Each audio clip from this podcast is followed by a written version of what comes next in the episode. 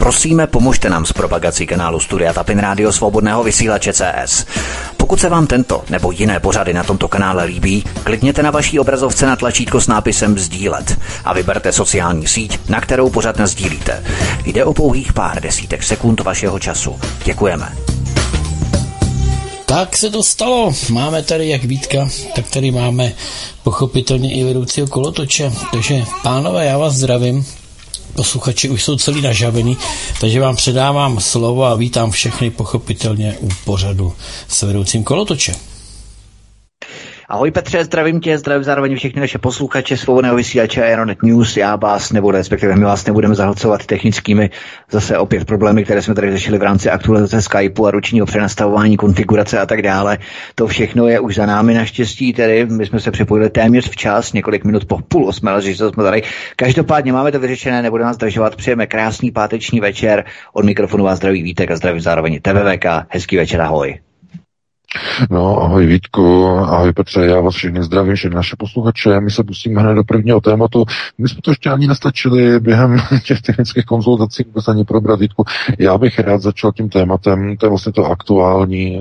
Teď vyšel na ten poslední článek eh, o Láďu Vráblovi, jeho videu, které bylo okamžitě smazáno na YouTube včera večer nebo v noci. Aktivisticky je to zásadní, naprosto klíčové a zásadní. Eh, došlo k odsouzením dalšího dalšího českého aktivisty, takže už nejenom pan Čermák a e, pan, e, no, teď se nemůžu vzpomenout.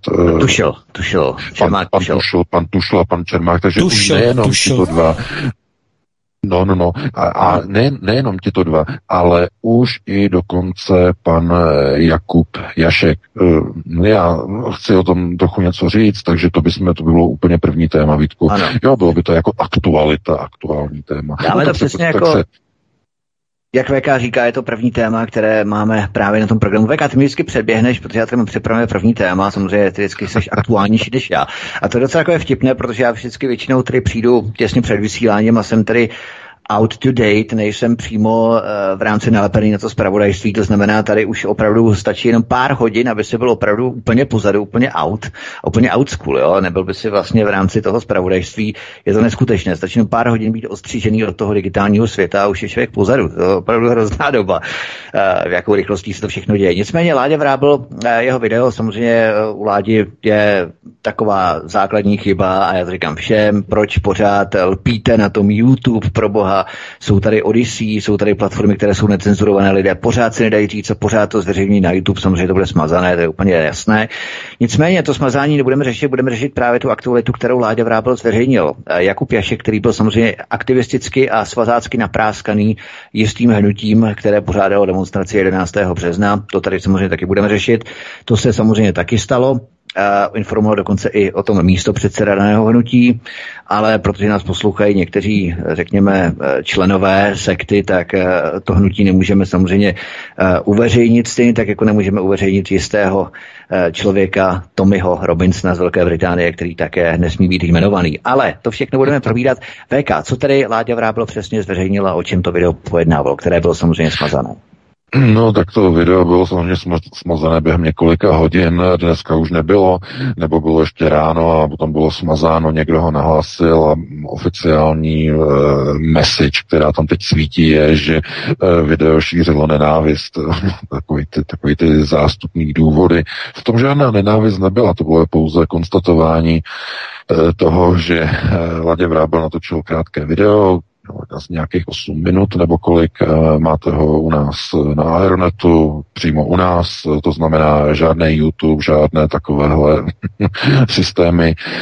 A on tam zkrátka hovořil a vyjadřoval se k tomu, že byl tedy odsouzen pan Jakub Jašek za to, že měl nášivku a odznáček na batohu. A že ho naprosto neuvěřitelně irituje a úplně je zděšen z toho, jak někteří takzvaní vlastenci eh, se k tomuhle, eh, k tomuhle eh, staví způsobem, že no, on si ten Jakub za to může sám, že tam les s tím batohem, on si za to může sám. A pan Vrábel tady ty lidi tam kritizuje v tom videu, říká, co, co to je, jako to snad nemyslíte vážně. Ne, přece nemůžete být takovýhle vlastenci, kteří prostě si nechají vzít prostě svobodu slova, svobodu názoru, svobodu vyjadřování ten člověk tam nevyjadřoval žádnou podporu žádné genocidě, ale zkrátka vyjadřoval svůj politický názor na procesy, které na té Ukrajině probíhaly celých 8 let. Na Ukrajině probíhala občanská válka po dobu 8 let. Ukrajinská armáda vedla proti Donbasu, proti vlastnímu obyvatelstvu v rámci občanské války dvě trestné válečné operace v dobách prezidentování e, Petro Porošenka, dvě operace 2014-2015 a e, za celou tu dobu tam zemřelo více než 14 tisíc lidí na tom Donbasu, kteří se stali obětí téhle občanské války.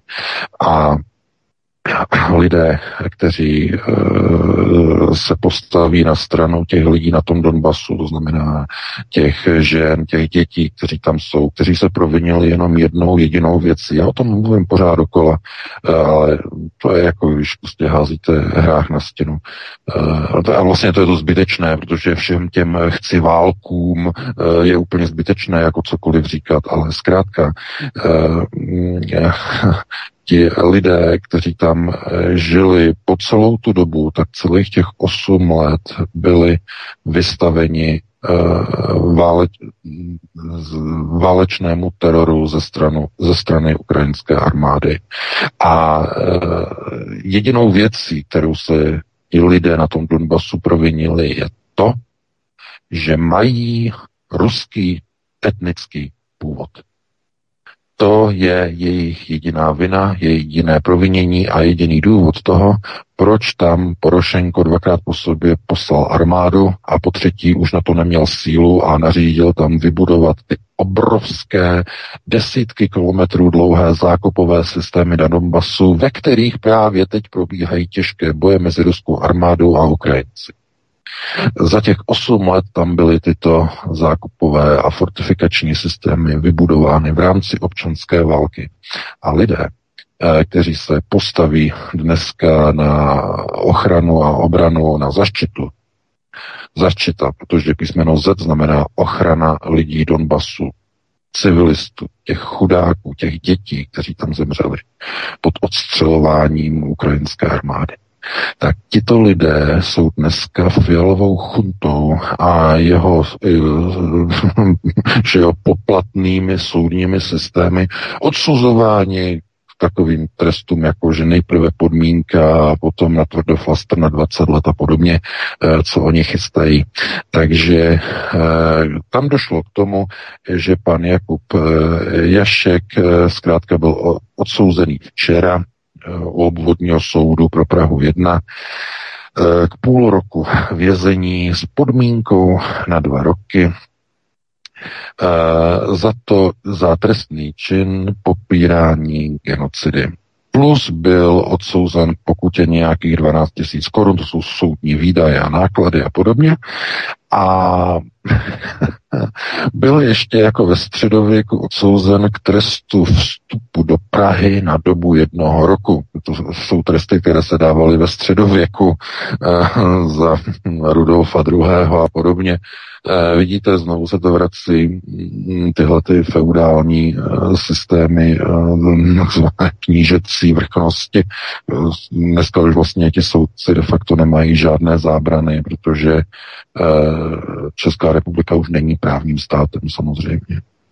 Eh, to, co probíhá v České republice, je možné, opravdu, jak já píšu v tom článku, na konci možné přirovnat eh, chování a jednání mafie. Eh, jenom odbočím mafie, když chce vytvořit systém řízení nějakého města, ovládnout město, trh s drogama, hazard, že jo, prostituce, obchod s bílým masem, prostě chce ovládnout město, prostor, tak eh, vždycky to má úplně stejný, eh, stejný scénář. Nejprve se ovládnou politici, na, měst, na městě, to znamená politice, politické strany se ovládnou, potom se ovládnou média, tisk, televize a policie a soudy.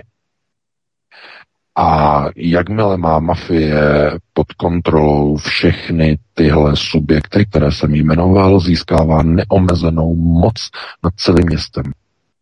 A když se podíváte na chování eh, nebo na to, co se odehrává v celé České republice po nástupu Fialových chunty k moci, tak vidíte struktury přebírání moci nad republikou mafií, mafiánské struktury. Oni ovládají politické systémy, kontrolují poslaneckou sněmovnu, kontrolují senát, kontrolují e, Pražský hrad. Dále kontrolují soudy, soudnictví. Všechny soudy, včetně nejvyššího soudu, včetně ústavního soudu, jdou na ruku Fialově vládě. Za třetí, kontrolují veškerá média, veškeré mediální outlety, veškeré mediální servery, e, včetně české televize, jdou na ruku Fialově vládě. A co se týče policie, tam snad uh, ohledně uh, teď pod kontrolou jistého Rakušana snad není třeba o ničem ani pochybovat. Takže ta fialová vláda uh, ukotvila strukturu, jakou používá mafie v Itálii, jako Kamora uh, používá při kontrole některých italských měst a podobně. Úplně stejná struktura. A v takovém prostředí se nemůžete divit, že dochází k potlačování občanských práv a svobod. K čemu došlo přesně při odsouzení Jakuba Jaška. On byl odsouzený za popírání genocidy, což samozřejmě tím uh, bylo pošlapáno naprosto flagrantně jeho občanské právo na spravedlivý proces, který je garantovaný listinou základních práv a svobod jak nás informoval redakce náš právník. A k čemu došlo? No, máte to v tom článku. Na Ukrajině k dnešnímu dni, k 19. květnu 2023, dosud nebyla žádnou mezinárodní institucí, žádnou organizací objevena, potvrzená, deklarována genocida na Ukrajině k dnešnímu dni není žádný čin ani akt genocidy mezinárodně uznán a deklarován. To znamená, že eh, kdo to říká, kdo to tvrdí? No, tvrdí to vyšetřovací komise OSN, která vydala svoji závěrečnou zprávu 16. března tohoto roku. Máte tam odkazy, informovala o tom i ukrajinská média. Eh, komise zjistila samozřejmě válečné uh, činy typu znásilňování, uh, typu nějakého mučení, typu nějakého násilí a podobně, ale nikoli v projevy genocidy. Genocída nebyla vyšetřovací komisí nikde na Ukrajině zjištěná, to dokonce ani v Buči a ani v Izium. Máte tam přímo odkazy na tu závěrečnou zprávu OSN. Takže v České republice, a ta zpráva je z 16. března, rozsudek nad panem Jaškem proběhl včera, to je květen, dva měsíce později. Chcete snad říct, že Česká prokuratura, soudy mají takové spoždění, že nereagují ani na dvě, dva měsíce starou zprávu OSN, že na Ukrajině žádná genocida zjištěna nebyla, dosud tedy. A na základě této lži tedy odsoudí člověka k podmíněnému leč, již tedy danému trestu. Je to to normální? Ne, takhle to funguje v mafii. Mafie nepotřebuje důkazy, mafie zkrátka zaúkoluje e, lidi v soudnictví a oni vydají nějaké rozsudky, které jsou třeba. V jakém, jestli to takhle funguje v Praze, to já nevím samozřejmě. To, to nemám žádné důkazy. Ale eh, v městech eh, v Itálii, kde kontroluje procesy mafie, to funguje přesně takto. Soudci, kteří chtějí někoho odsoudit, tak odsuzují na základě paragrafů, které jsou vymyšlené, které nemají takzvanou skutkovou podstatu, stejně jako v případě pana Jaška. Jak může být občan České republiky odsouzen za popírání genocidy, která na Ukrajině není? Která nebyla potvrzena. Dosud tomuto dni. My nepředjímáme, co bude třeba za půl roku, nebo za dva roky, nebo za deset let, ale k dnešnímu dni a ke dní rozsudku, to je ještě důležitější včera, eh, nebyla genocída vůbec potvrzena na Ukrajině. Jak může někdo popírat genocidu, která na Ukrajině nebyla zjištěna? Co je to za nesmysl? No, odpovědět si samozřejmě můžete sami. Eh, to není struktura právního státu. To znamená, pan Jašek byl odsouzený na základě smyšlené skutkové podstaty. Tím bylo popřeno jeho právo na spravedlivý proces podle článku listiny práva svobod. Hm, tohle nám sdělil právník a uh, já nevím, jakého právník, právníka má pan Ješek, ale schopný právník by takový soud rozcupal a roznesl na kopitech. To zkrátka, uh, ale samozřejmě, že také ne, protože ta mafie zkrátka si bude sama potvrzovat součást nějakého konstruktu. To znamená, to půjde teď v odvolání k nějakému vrchnímu soudu, potom to půjde třeba ještě někam výš a pokud ty soudy jsou skutečně pod kontrolou oné struktury uh, Fialovy vlády, tak všechny ty soudy potvrdí ten rozsudek, který padl včera. To znamená, bude pošlapáno občanské právo a lidské právo na spravedlivý proces. Přestože to bude flagrantní, včetně toho, že to je doložitelné. Do dnešního dne žádný mezinárodní orgán a nejvyšší autoritou je samozřejmě eh, orgán pro lidská práva, který tedy vyšetřoval, speciálně vyšetřovatele OSN vyšetřovali na Ukrajině eh, ta obvinění a nezjistili tam nikde žádné důkazy a průkazy o genocídě. Tak to stojí v té závěrečné zprávě.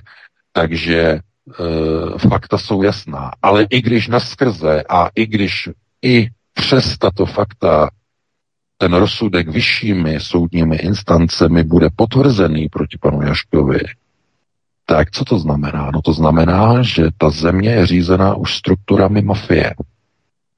Protože ten soud ignoruje fakta, zákonná fakta. Chápete? Ano, my můžeme být optimističtí a můžeme věřit, že uh, když obvodní soud, že jo, no, tomu se říká, jako, že tam prostě zase nejsou úplně žádní géniové, ale když to půjde na ten vrchní soud, tak tam by samozřejmě to měli odmítnout. Protože minimálně ten paragraf není skutkově naplněný. Nemůžete popírat něco, co nenastalo. Nemůžete popírat genocídu, když genocída na Ukrajině není teď momentálně k danému datu. Není potvrzená, není prokázána. Žádná mezinárodní organizace nepotvrdila dosud genocidu na Ukrajině. Takže to je teď s velkým otazníkem. To se ukáže. V těch odvolacích systémech, to znamená u toho odvolání se ukáže, jestli opravdu ty moje obavy jsou oprávněné, že ta struktura v českém státu už je nastavená jako mafie, to znamená ovládání všech struktur řízení, vláda, e, soudy, policie a média pracují v takzvané koluzi, to znamená spolupracují proti občanům, tak to už je mafiánská struktura, proti které není ani soudní ochrana, ani soudní obrana. Nemůžete se u takového systému bránit soudně, protože ty soudy jsou součástí eh, spiknutí v rámci mafiánských struktur. Zcela jednoznačně. Tohleto, pozor, nemyslete si, že problém mafie a prorůstání mafie organizovaného zločinu je problémem jenom České republiky. Tohle to eh, vedlo k pádu několika vlád eh, v 80. letech eh, mafie, když ovládala velká, obrovská italská města, kde měla pod kontrolou všechny, všechny systémy řízení, od volených politiků, přes policii, přes soudce, přes místní média, tisk a rozhlas. Úplně všechno ovládala mafie tak eh, že se to nemůže překopírovat do takové země, jako je Česko. Protože máte to kolem sebe, dochází utlačování a popírání občanských práv a svobod. Eh, lidé jsou odsuzováni za neexistující trestné činy a skutky, za neexistující, za nepodložené, za vymyšlené, za vyfabulované. Jak může někdo obvinit někoho z takové věci, jako je popírání genocidy v zemi, kde genocida dodnes potvrzená nebyla? Žádnou organizací mezinárodní, jako je třeba vyšetřovací skupina OSN. To je otázka. Takže eh, se nemůžeme divit zkrátka tomu, že i eh, pan Vrabel je z toho eh, zkrátka vykolejený, že nerozumí těm lidem, že kolaborují s režimem, s fialovým režimem. Vy když říkáte na člověka, který nese někde nějakou stužku nebo nese někde nějaké písmenko Z, které znamená E, zaštita mírných žitelí, da? ty paní máš. To znamená ochrana civilistů na tom Donbasu. Tak to není podpora války, to je podpora těch chudáků na tom Donbasu, kteří tam 8 let trpěli pod ukrajinským ostřelováním. Dámy a pánové, je tragédie, naprostá tragédie. A tolik lidí, kolik lidí dneska eh, kolaboruje s fialovým režimem, je neuvěřitelné i na alternativě kolaborace s fialou, eh, s nepřítelem národa, že to je eh, věc, kterou si musí každý člověk vlastně uvědomit. Vy když jdete na nějakou demonstraci nějaké strany, musíte si uvědomit a zjistit si o těch politicích některé základní struktury a fakta, Musíte od těch politiků, kteří vás volávají na demonstraci, slyšet jasné odpovědi ano nebo ne na základní, eh, plně elementární otázky. Jste pro vystoupení z NATO? Ano, ne. Jste pro vystoupení z Evropské unie? Na, ano, ne. A třetí otázka. Jste pro okamžité zrušení sankcí proti Ruské federaci? Ano, ne.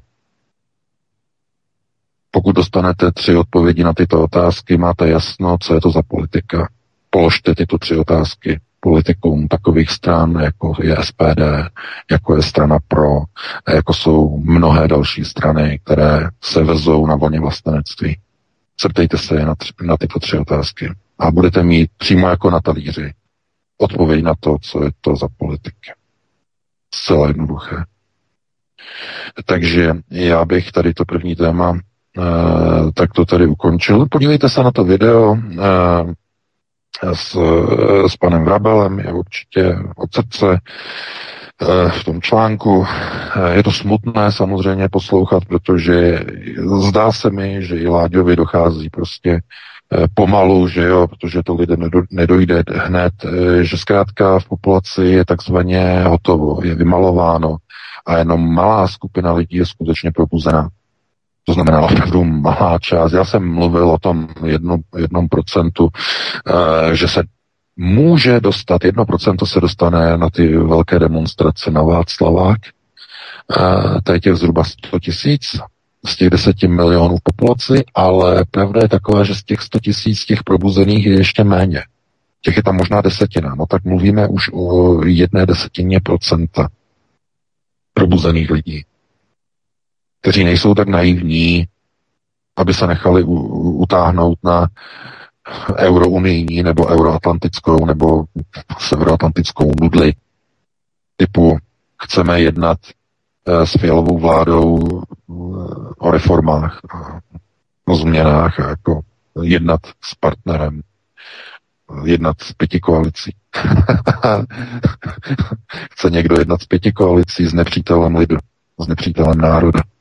Uh, ta vláda musí skončit, ta musí odejít. Tu se nemůže jednat, tu se nemůže vyjednávat, ta musí skončit.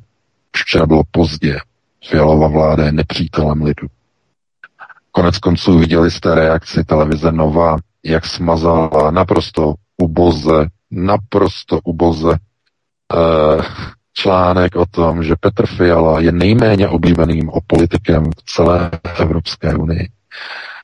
Eh, já tady nemám teď tu tabulku, myslím, že 75% nedůvěřuje Petru Fialovi a nějakých okolo 20%, že důvěřuje úplně nejméně v celé Evropské unii a televize Nova eh, na svých webových stránkách to smazala ten odkaz. Eh, neznám důvod, nevím, je to skutečně, není to fake, není to hoax, je to skutečná práva, té evropské, té, je to skutečná zpráva té Evropské agentury průzkumové, ale já jsem mluvil před zhruba deseti minutama o mafii.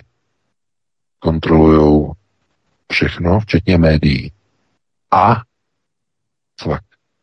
Někomu to musí docvak. Možná sami se domyslete, proč třeba nějaký článek zmizí o je, ne, je negativní. Proč najednou je nedostupný? Chápete, rozumíte tomu, v čem žijete? Doslova mafie, kamora. to je, chápete, něco se Péťovi nelíbí, no co uděláme, no tak to trošku někam upozadíme a když to upozadíme, tak to rovnou smaže, aby to nikdo neviděl, protože to je strašná, uh, strašná vizitka vysvědčení pro premiéra. No jenže samozřejmě internet a uh, internetové archivy mají svoji paměť, takže kdo chce, tak si to v internetovém archivu najde. To je úplně jednoduché, tam to je ten článek úplně natvrdo, naplno. Takže si to vychutnejte. No, tohle to bylo první téma. Vítku, eh, teď se pustíme do druhého, nějaký šťavnatý tam vytáhneš. Vidíme.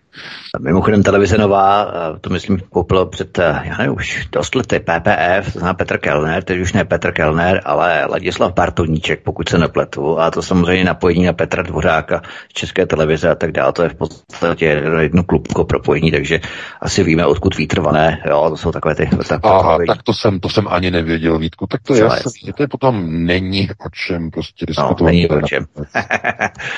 no, ale pojďme na další téma, já bych jenom připomněl, to tady vlastně hlásíme celou dobu a vlastně od začátku 24. února a i před tím, před 24. únorem 22, že my jsme proti válce na Ukrajině, jakékoliv válce, nejenom válce na Ukrajině, v pádu Ruska na Ukrajinu, ale my jsme proti jakýmkoliv válkám. Stejně tak jako ve válce v Sýrii, v Iráku, v Libii, v Afghánistánu, kdekoliv. My jsme proti, kategoricky proti jakýmkoliv válkám. To znamená, eh, my nechceme zbraně na Ukrajinu, my chceme mír na Ukrajině, jo, a my jsme proti jakýmkoliv válkám, nesouhlasíme s jakoukoliv válkou. Ať rozpoutanou kýmkoliv. Jo? To zdůrazňujeme. To znamená, aby nás zase nikdo nenaskl, že podporujeme nějakou válku. Ne. Samozřejmě, ale jo? Eh, však... A to je to nejhorší, co se může stát. Jo? To, o čem hovoříme, já to píšu i v tom článku konec konců, e, to, o čem hovoříme, je to, že někdo je zkrátka kriminal, kriminalizován za symbol, který označuje zaštitu, to písmeno Z znamená zaštita, a to je ochrana těch obyvatel toho Donbasu. To znamená, to je, ten, to je ta významová symbolika.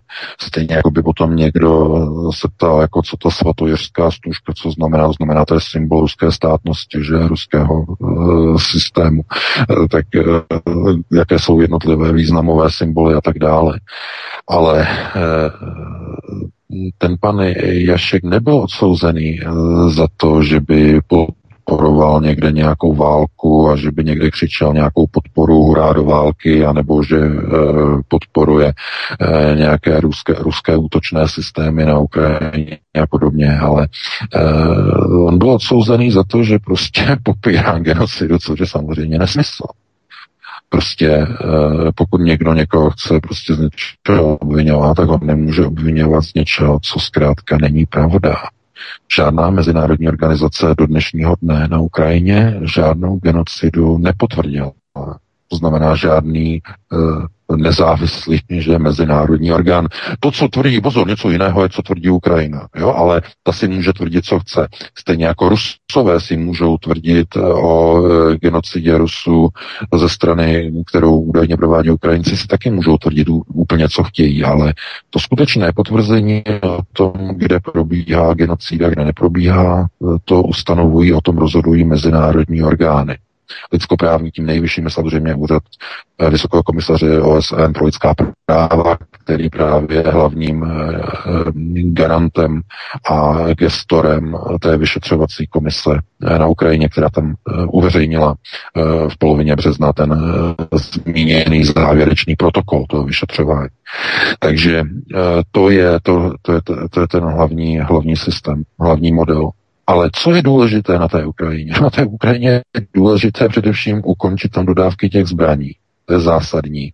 Protože čím více zbraní se tam bude dodávat, tím déle ta válka bude trvat. A tu válku je třeba ukončit. Takže ani, a, a to jsou všechny ty nálepky, tam říkají si mírové, že jo, e, pracují pro Putina a tak dále. Ale ta válka na té Ukrajině nemá žádné jiné řešení, než skutečně ukončení toho válečného konfliktu a to ukončení včera bylo pozdě. Problém je v tom, že ve chvíli, kdy tam uh, jednotlivé vlády evropských zemí říkají, Ukrajina nesmí přestat bojovat, Ukrajinu musíme dále vyzbrojovat, no tak tím podporují prodlužování té války. To potom fialová vláda, to jsou největší váleční štváči, kteří podporují válku. Když tady my začneme říkat, ať tam nasunou více zbraní, ať tam nasunou více zbraní, tak začnou křičet, že jsme, že jsme váleční štváči. Ale když to říká Petr Fiala, je třeba více vyzbrojovat Ukrajinu. Už to říká Petr Pavel, prezident, je třeba vyzbrojovat více zbraněma. A když tam podepisují na ty zbraně různá věnování, že jo, sláva Ukrajiny a podobně, tak eh, je to všechno v pořádku. Takže vlády mohou vyzbrojovat Ukrajinu, mohou mít ty procesy, kterým se říkají, že to jsou to chci válkové, že? Takže chci válek, když je dneska někdo chci válek, tak je v pořádku. Konec konců ona je v pořádku, když malujete uh, Balkenkreuz, že uh, trámové kříže na české houfnice Diana.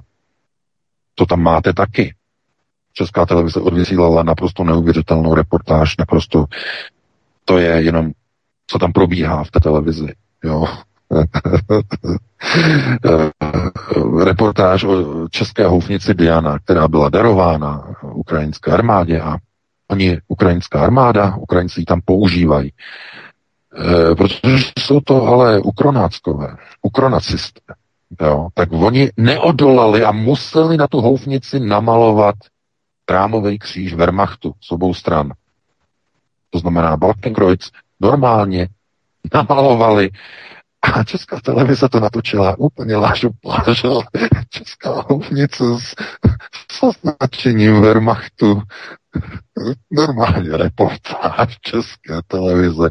A pan Matouš Bulíř na to upozornil a teprve, když se strhnul obrovský skandál, eh, tak na to reagovalo eh, České ministerstvo obrany. Janička překvapila, a ne, že by překvapila, ale ona musela protože to bylo přes čáru a e, ohradila se e, k ukrajinskému velvyslanectví, co to má znamenat a, zá, e, a žádala vysvětlení, proč na české zbrani se nachází nacistický symbol Wehrmachtu, tedy Balkenkreuz, co tam vlastně dělá. E, a Ukrajina to uznala a zdůvodnila to tím, že to je selhání jednotlivce, že nějaký jednotlivec selhal a nakreslil tam symbol Wehrmachtu na českou houfnici někde u Avdějevky. Eh, tam odtať, eh, tam tati pocházela ta reportáž. Takže eh, chápete, v téhle chvíli už ministerstvo obrany pod vedením Jany Černochové musí dát nohu z pedálu a musí to trošku brzdit, protože malovat na české darované zbraně symboly Wehrmachtu, no to už je hodně přes čáru.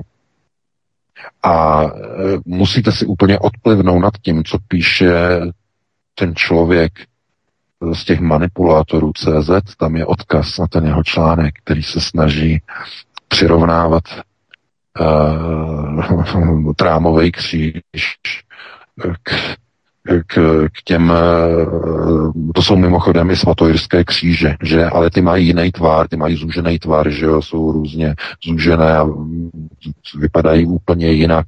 To tam přirovnává, že jsou to ukrajinské, tradiční ukrajinské kříže, takovéhle plápoly. Uh, chápete? Vy tam máte úplně zjevný prostě Balkenkreuz a on se to snaží prostě eh, okecávat prostě nějakýma tradičníma ukrajinskýma křížema. Mě z toho na zvracení, to je na kinedril, eh, komentovat to, to je opravdu, to je, to je o zdraví, to je o, to je o zdraví. Takže já doporučuji no. neklikat na to, na ten článek radši, nebo tak jenom tak velmi rychle a pustit se někam dál do něčeho příjemnějšího výtku. Takže se pustíme do něčeho dalšího příjemnější, nevím, jestli to téma, které chystáme teď bude příjemnější, nicméně k té Ukrajině jenom teď to možná ještě je přes čáru, takový pokusný balónek, ale třeba za rok už by se Černochová neozvala, nebo za dva roky, jo, prostě to zkouší a potom samozřejmě už ten plyn budou postupně zase samozřejmě přidávat, takže to je v podstatě jenom teď je ta konfigurace, že ještě to museli, ale za ten rok, dva, tři už to samozřejmě bude ta atmosféra, klima úplně někde jinde. Ale pojďme na opravdu na to další téma, protože bychom do toho neodpoutali. Takže další téma, které tady máme, Prosíme, pomožte nám s propagací kanálu Studia Tapin Rádio Svobodného vysílače CS.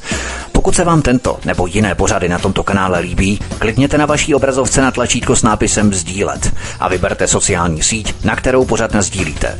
Jde o pouhých pár desítek sekund vašeho času. Děkujeme velký majetkový reset. Máme chalupu, roubenku, chatu, usedlost, starší dům, činčák doby první republiky, anebo nezateplenou bytovku s energetickou třídou F nebo G, tak potom se připravme na mamutí povinné výdaje na zateplení, jinak můžeme platit obrovské pokuty. Takže vedle zvyšování daní z nemovitosti se na obzoru rýsuje další trestání za majetek a navíc to mají vychytané přímo z bruselského politběra. Oni to nenechávají na těch národních vládách. Jsem si všiml už eh, u mnoha věcí, že vlastně oni, když ty něco protlačí, tak to nenechají na těch národních vládách, ale ženou to rovnou přes Brusel, univerzálně celoevropsky. Rovnou to nařídí bruselská šlechta, tedy globální šlechta. Samozřejmě těch variant je několik, ale rozhodně nedoufáme, že by jakákoliv z nich byla lepší než jiná, že v rámci těch nemovitostí, v rámci těch starších nemovitostí. Tedy ten, ten návrh, ten návrh té nové směrnice na energetickou eh, úspornost eh, staveb, eh, je to revize, revize toho zákona z roku 2018, revidovaná modeláž takzvaně. Naprosto šílená, naprosto šílená. Týkalo by se to všech budov a objektů určených bydlení k trvalému i rekreačnímu které mají zástavbu, plošnou zástavbu přesahující 50 metrů čtvereční. A všechny budovy, které mají dneska status E, F a G, to znamená e, ty nejhorší úspornosti, že jo, energetické, ty úplně dole, tak e, do roku 2030 musí být e, povýšeny na úroveň a zatepleny a zrekonstruovány na úroveň E a do roku 2033 na úroveň D, ještě o stupeň vyšší. Náklady jsme dostali od našeho čtenáře z Prahy eh, jenom kalkulaci, jemu by to vyšlo prostě na miliony korun. Eh, on má po rodičích, tam má eh, prostě nějaký takový barák, jsme dostali fotografie, ale prostě dneska jsou udavači všude a ještě by mu dělali nějaký problémy, tak jsme ty fotografie nepublikovali raději.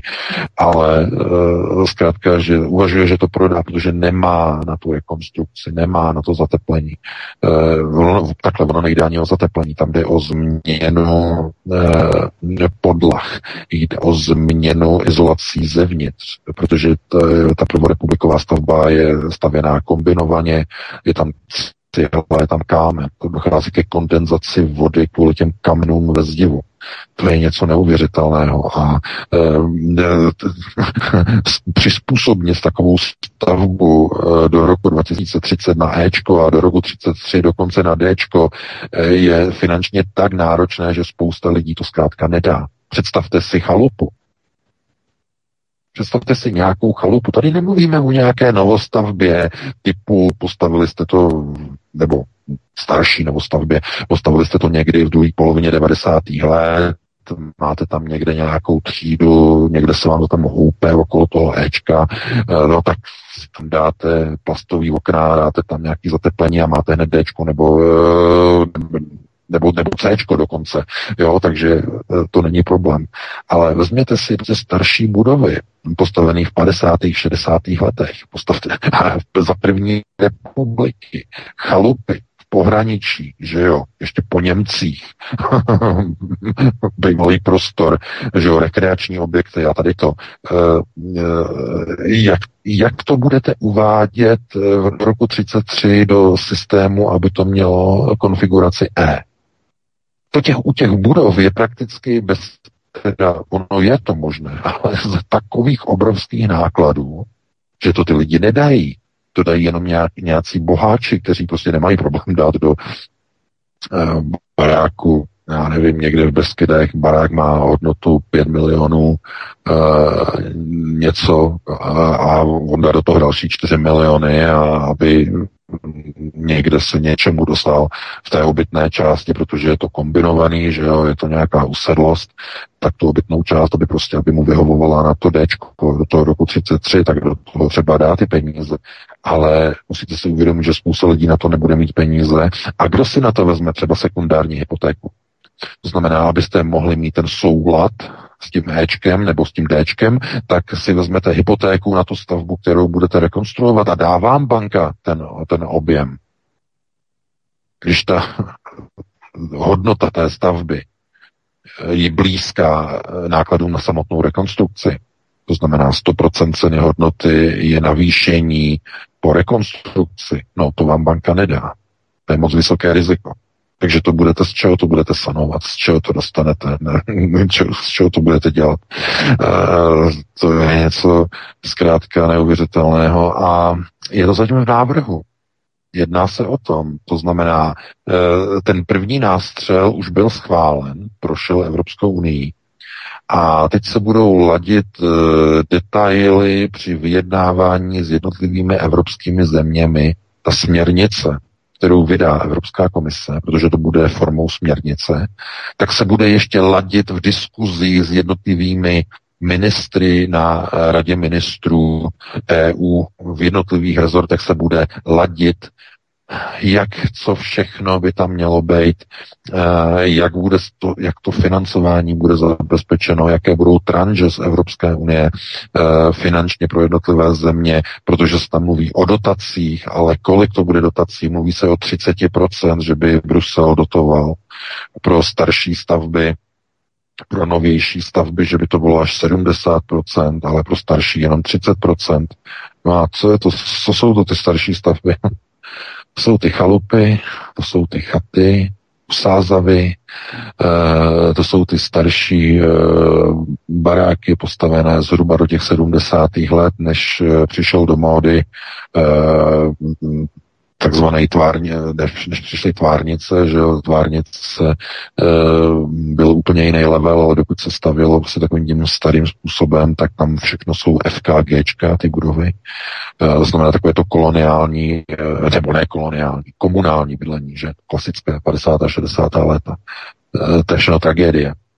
Tam zkrátka maximum, co uděláte, je, že vyměníte okna, by vám tam nefoukalo, dáte tam plastáky. E, zvenku e, tam přišpendlíte nějakou izolaci zvenčí, ale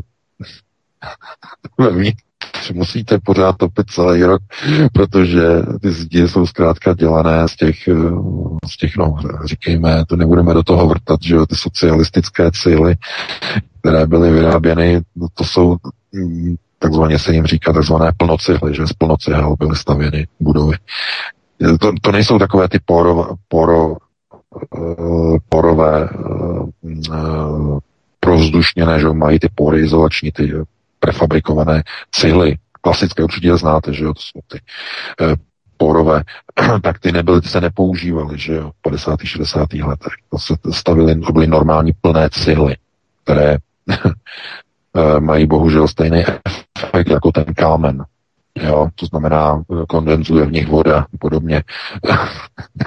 Pokud trošku navlhnou. Aby nenavlhli, tak se to musí udržovat v suku, musí se venit pořád neustále topit.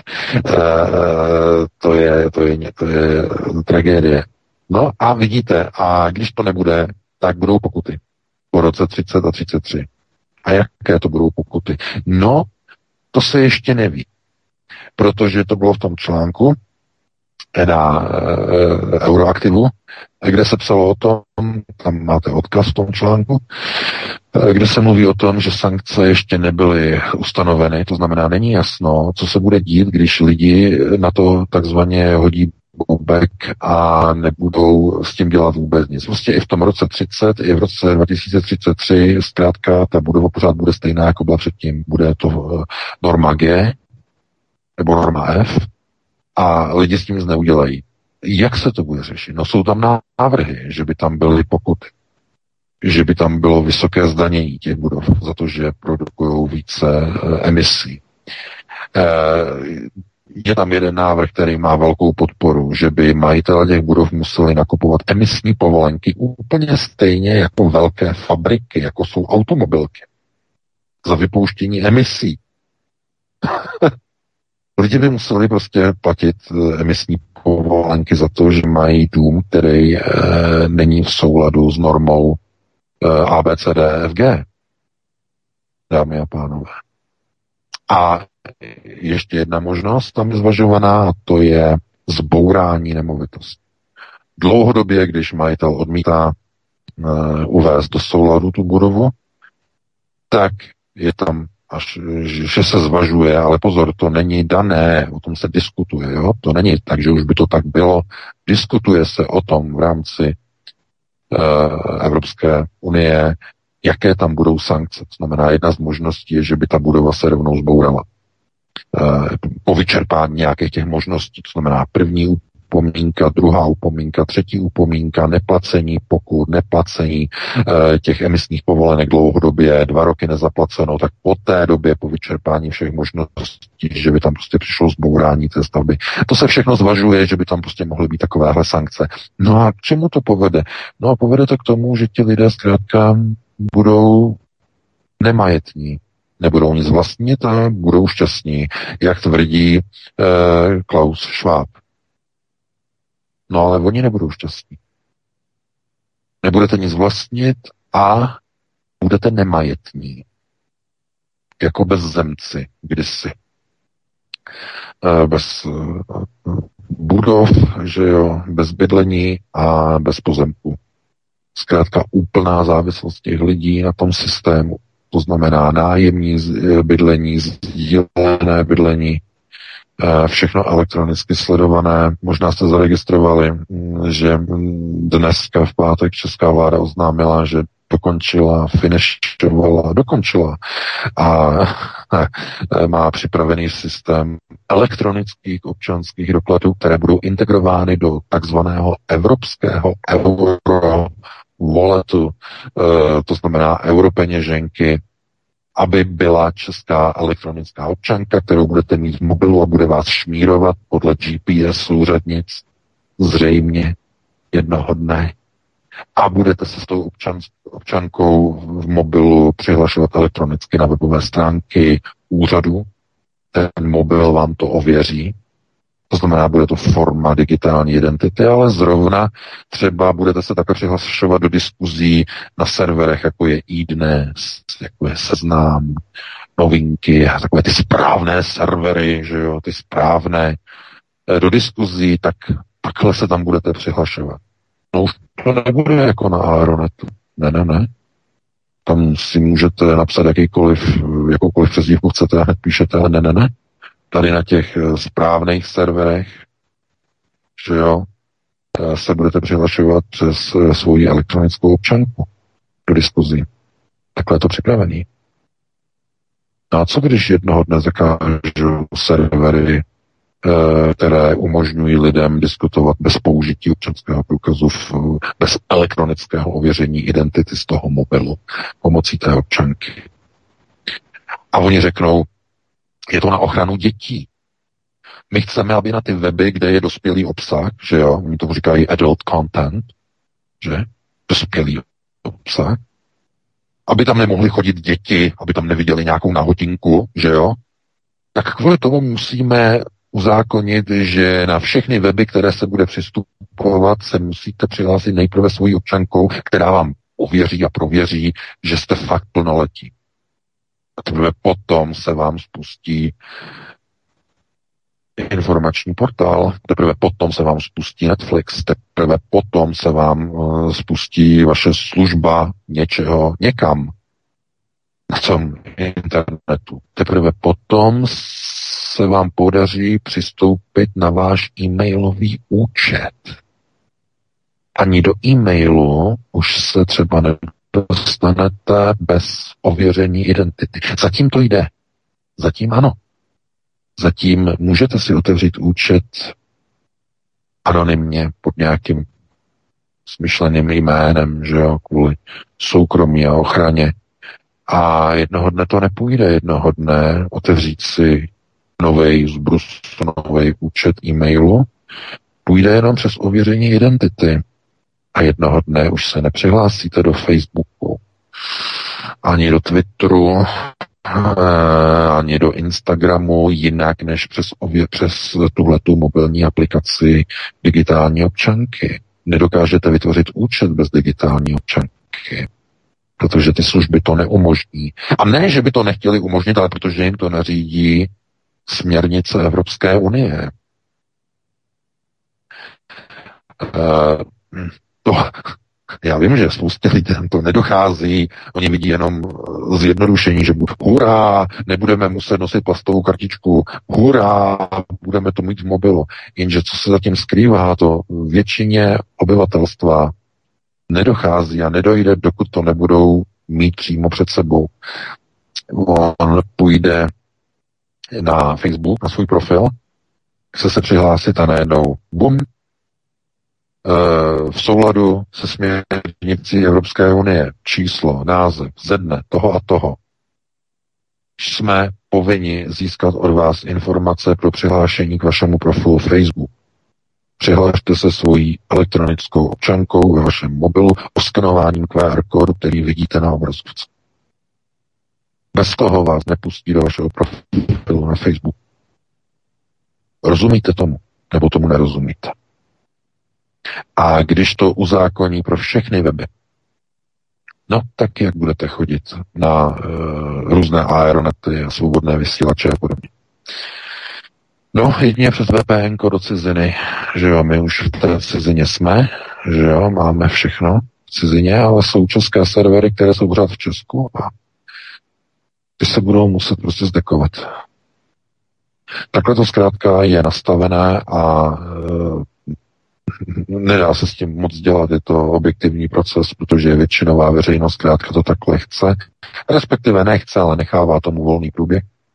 Většina lidí patří do skupiny tupelos, a to znamená, když na nich štípíte, štípáte dříví, oni jsou úplně tupí, takže je to zbytečný, vůbec se ani nesnažte je probouzet. A ta malá část těch probuzených lidí, ta se musí přizpůsobit eh, tomu systému tak, že se zaopatří. Znamená, dokáže si najít tu cestu různými VPNkami, různými dalšími systémy, tak, aby se dokázali dostat k tomu svému oblíbenému obsahu bez různých občanských eh, elektronických systémů, které budou postupně v následujících letech v celé Evropské unii zaváděny. Nic není náhodné. Tak. Takže tak. takhle bych to uzavřel. Máme 2059 uh, no, tak, já, bych jenom, jako... já bych jenom s dovolením ještě upřesnil, no. protože my hovoříme o diskuzích, to znamená jedna část, ale dokonce i na mainstreamu hlásili před měsícem zhruba a to je právě uh, přímo koreluje s těmi digitálními občankami, že v podstatě uh, Eh, první vlaštovka v České republice KOP. Eh, všichni známe, že bývala jednota KOP na vesnicích, protože mají málo personálu, tak zavádějí elektronické obchody. A o tom si přesně hovořil před covidem, že v podstatě eh, vchod do obchodu je střežen v rámci ano. čipu. A my předložíme občanský průkaz, digitální občanský průkaz, on nám otevře, my i nakoupíme přesto, zaplatíme i přesto u pokladny, protože oni tam mají samozřejmě ty bezobslužné maximálně úlahůdek, tam mají personály, tam naváží desedeka vlašáku, že jo, šunku nějak salám točeďák nebo něco, tohle jo, ale uh, v rámci těch většina 90% eh, obchodu, 90% věcí člověk nakoupí, potom to samozřejmě u té samoobslužné pokladny zaplatí. Pokud někdo bude chtít krást, to se tam přímo to specificky ptali, pokud by chtěl třeba někdo ukrást, tak přímo už tam přímo už jim svítí v té, řekněme, stanici, která to samozřejmě střeží a hlídá, tak jim tam vyskočí a pán vyšel z obchodu a nezaplatil to a to v rámci určité konkrétní digitální občanky. Máme ho, musíme ho zadržet a tak dále tenkrát. To znamená, že tam se ani nedá krást, i když je to fiktivně v podstatě jakoby bez personálu, tak se tam nedá ani krást. To znamená, že oni dělají, to je jedna věc. To znamená, že dělají bezobslužné uh, obchody, kop, protože mají málo personálu, tak než aby to prý zrušili, tak pro lidi, kteří mají práci, ale to, to nikoho nezajímá, že mohl by tam ten personál být, ale oni prostě přesto tvrdí, že ten personál nemají, tak místo, aby personál to zrušili, tak lidi... peněz, on no, by přesně, to musí platit lidi. mzdy, tak chtěl by nějaké evropské tak To je ten hlavní důvod. Přesně. To je jedna věc. A druhá věc, jsem se bavil právě s našima, je to v západních Čechách. Už je hospoda, těch hospod je asi víc, jo? třeba nám někdo zavolá z České republice, třeba takový hospod je víc.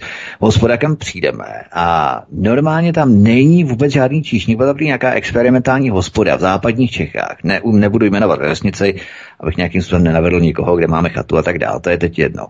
A oni tam právě přišli a tam vůbec nebyl číšník a tam se taky platilo pivo normálně přímo Uh, nevím, jak se to tady natáčelo, to se ještě musím zase. Tam byla přímo pípa, nebo nebyla pípa, nebo jestli tam byly lahváče, jo, což si může člověk koupit v obchodu, ten musí ani do hospody chodit.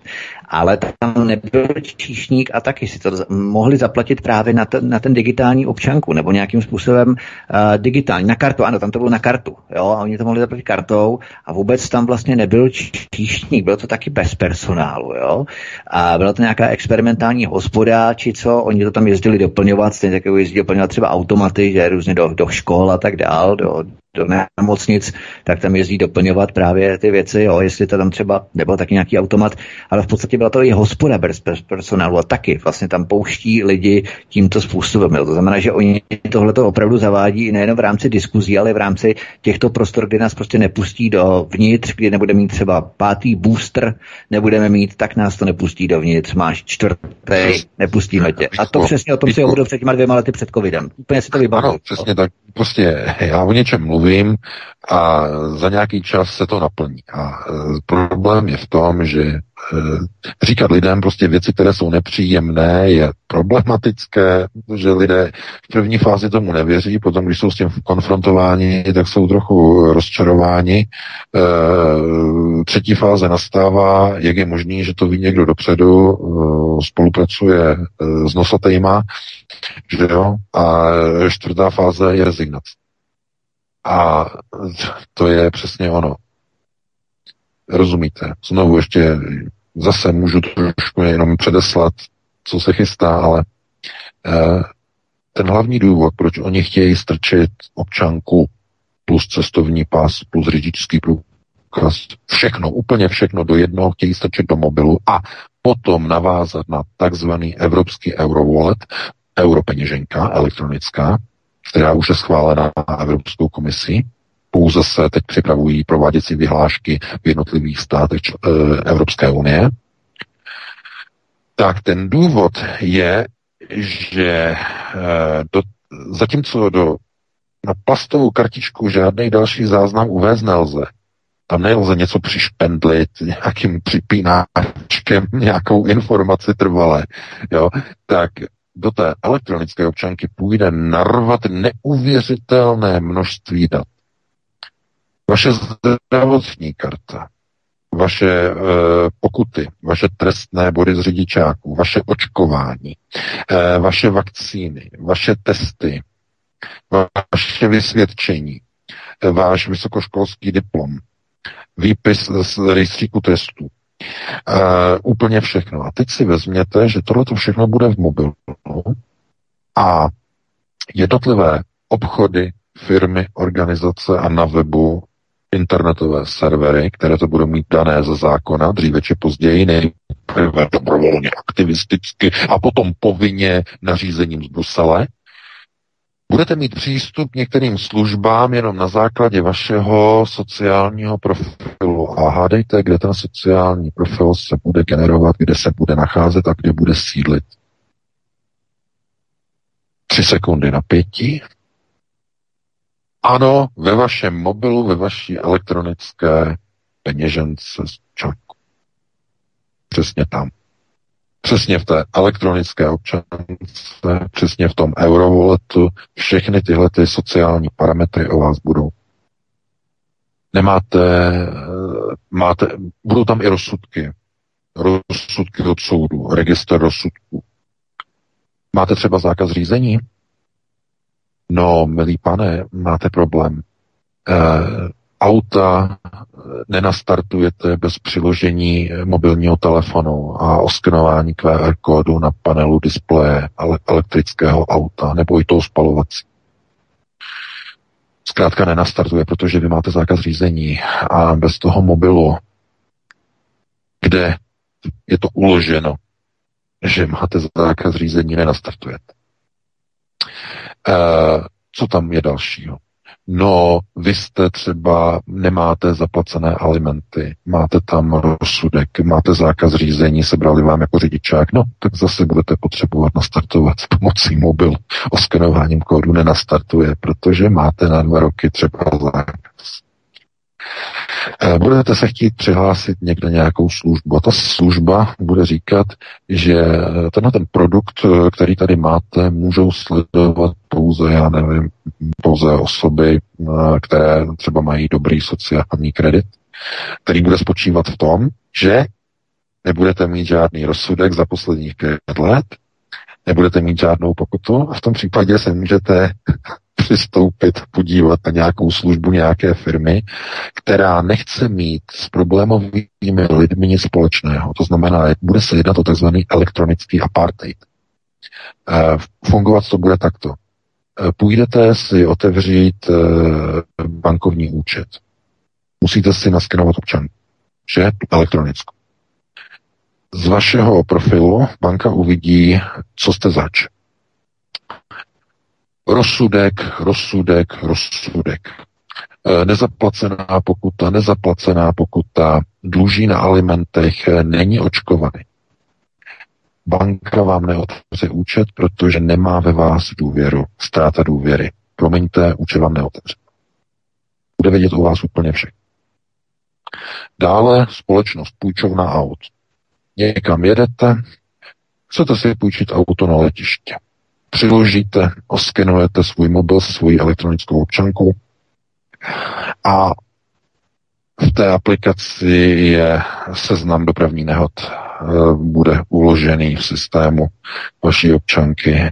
Vy jste měl tři nehody za poslední dva roky. Hm, promiňte, ale my vám auto půjčit nemůžeme. Bude tam samozřejmě uloženo i autopojištění. To znamená, že všechno tam budete mít té elektronické občance.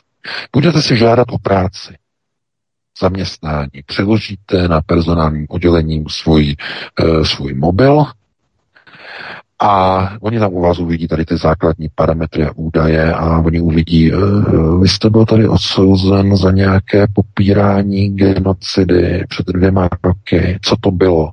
Vy začnete v potu tváře u oltáře, u pohovoru vysvětlovat, že to bylo kvůli tomu, že já jsem někde šel s nějakým označkem, někdo mě napráskal tohleto a oni řeknou, mm, dobře, dobře.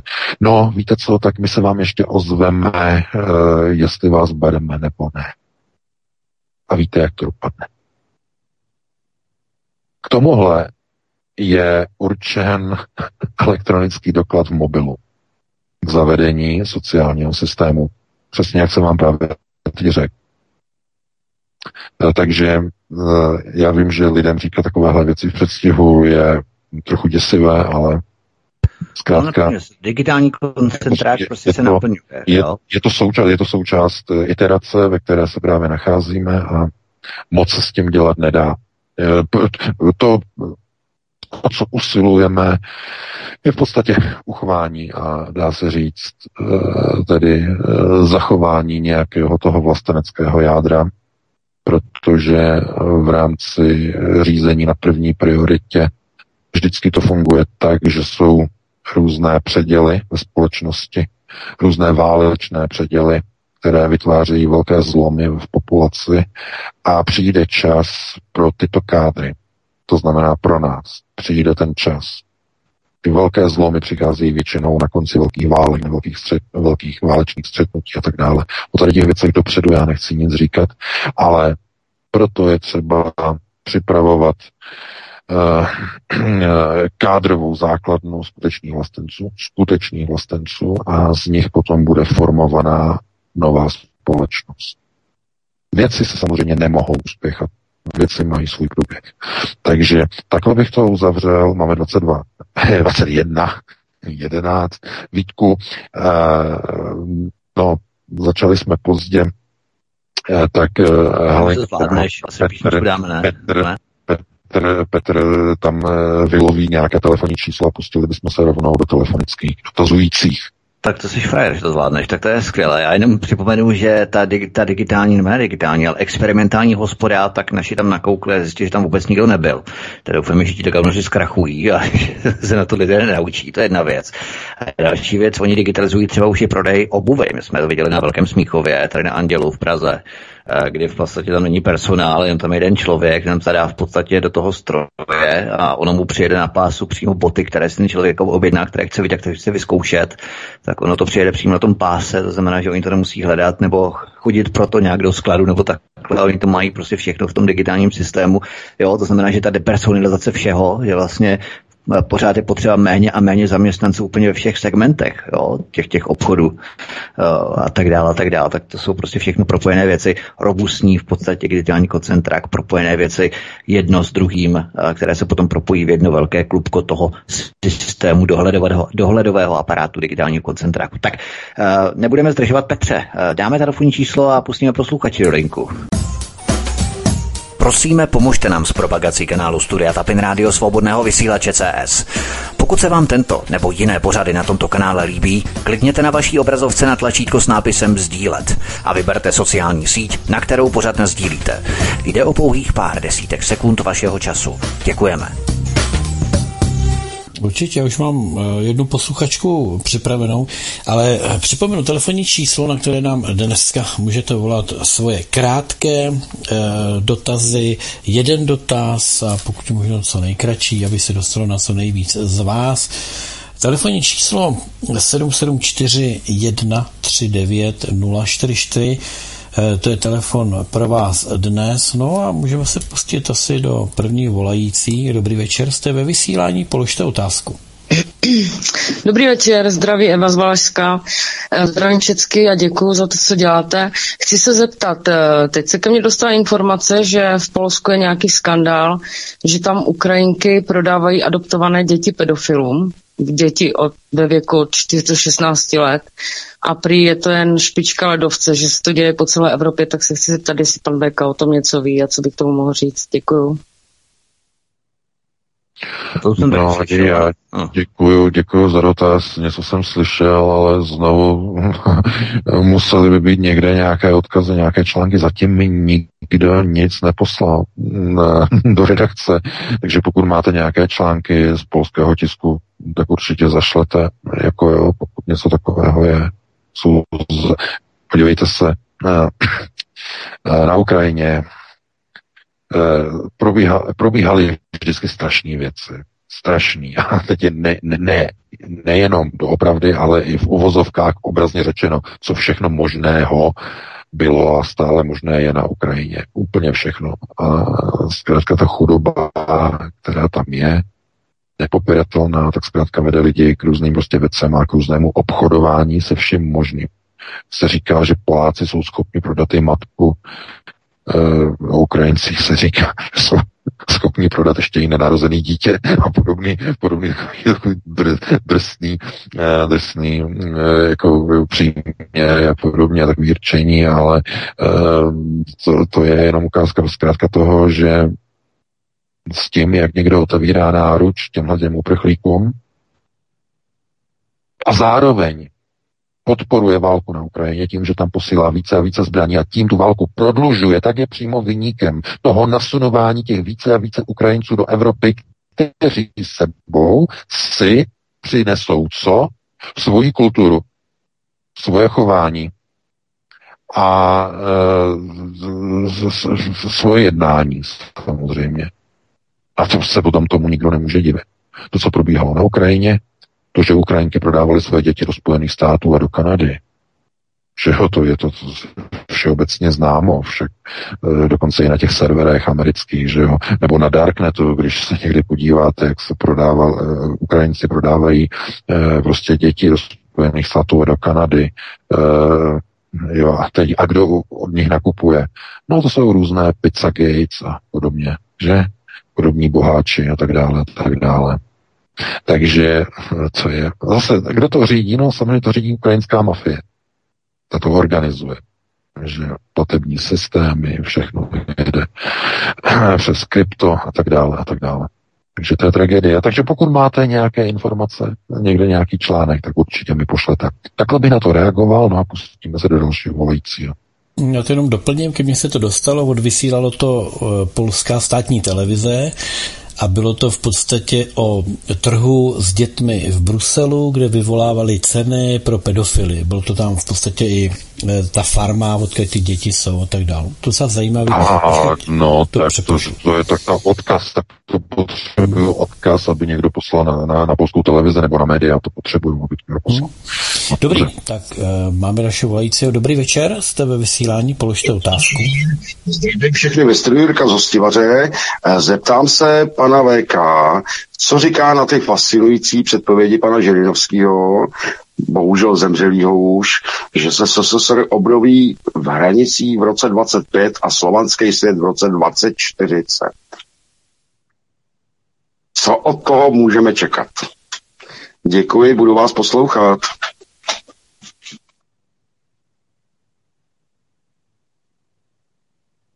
Tak VK zaznamenal si dotaz?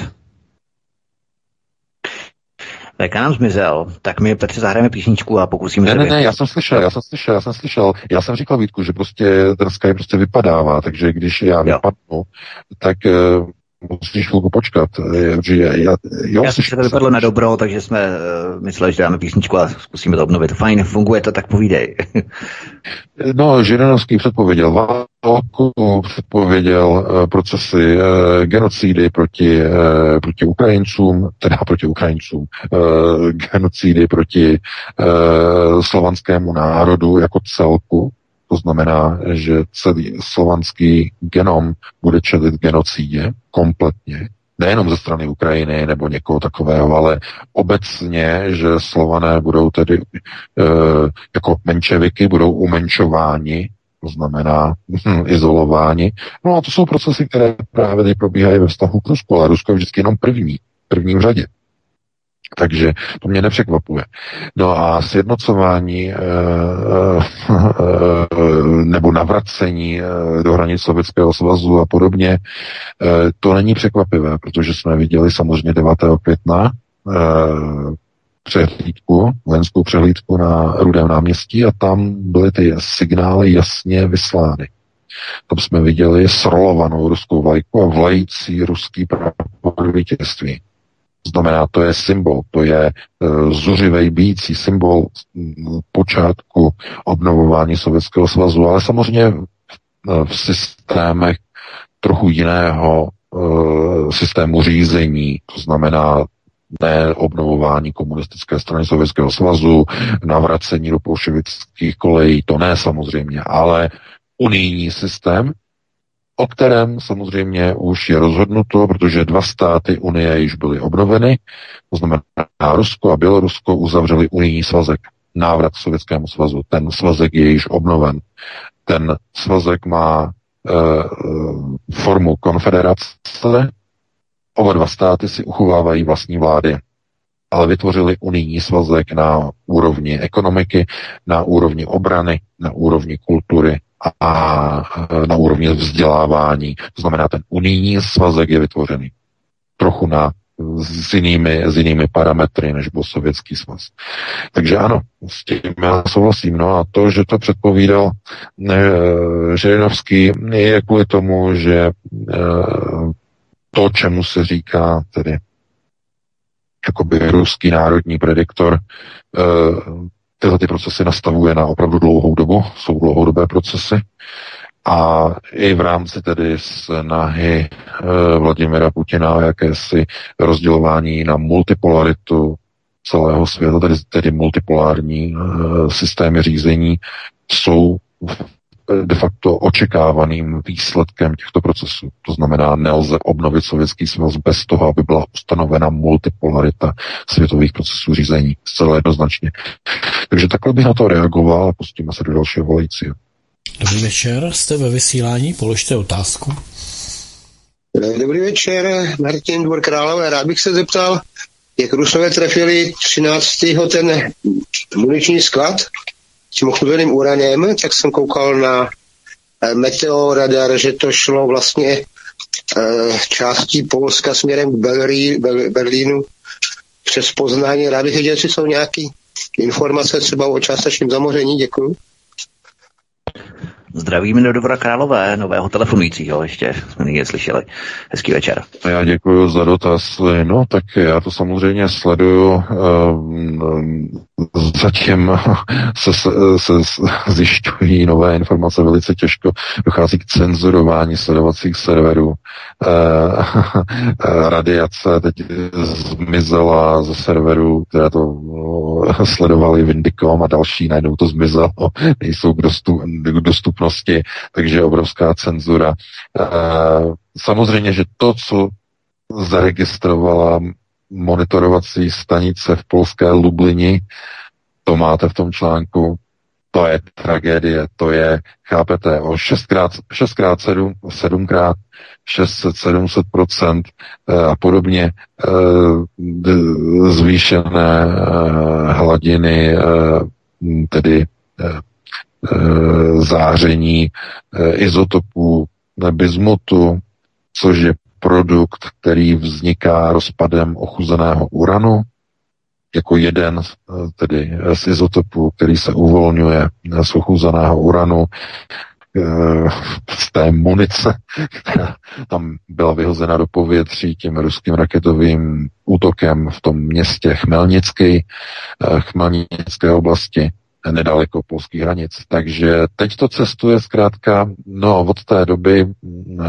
z Polska už je to pryč, teď, eh, jak jsou vzdušná proudění, eh, jestli teď to letí sem nad Německo, dokonce v Rakousku je, je hlášená na východě Rakouska zvýšená radiace. Jsem se díval na ten článek, chápete, najednou, najednou a média mlčí jako zařezaná, zarytá a dokonce to se snaží to různě vyvrátit jako uh, ta česká šéfka úřadu, státního úřadu pro jadernou bezpečnost. Uh, Mně to připadá už trapné. Opravdu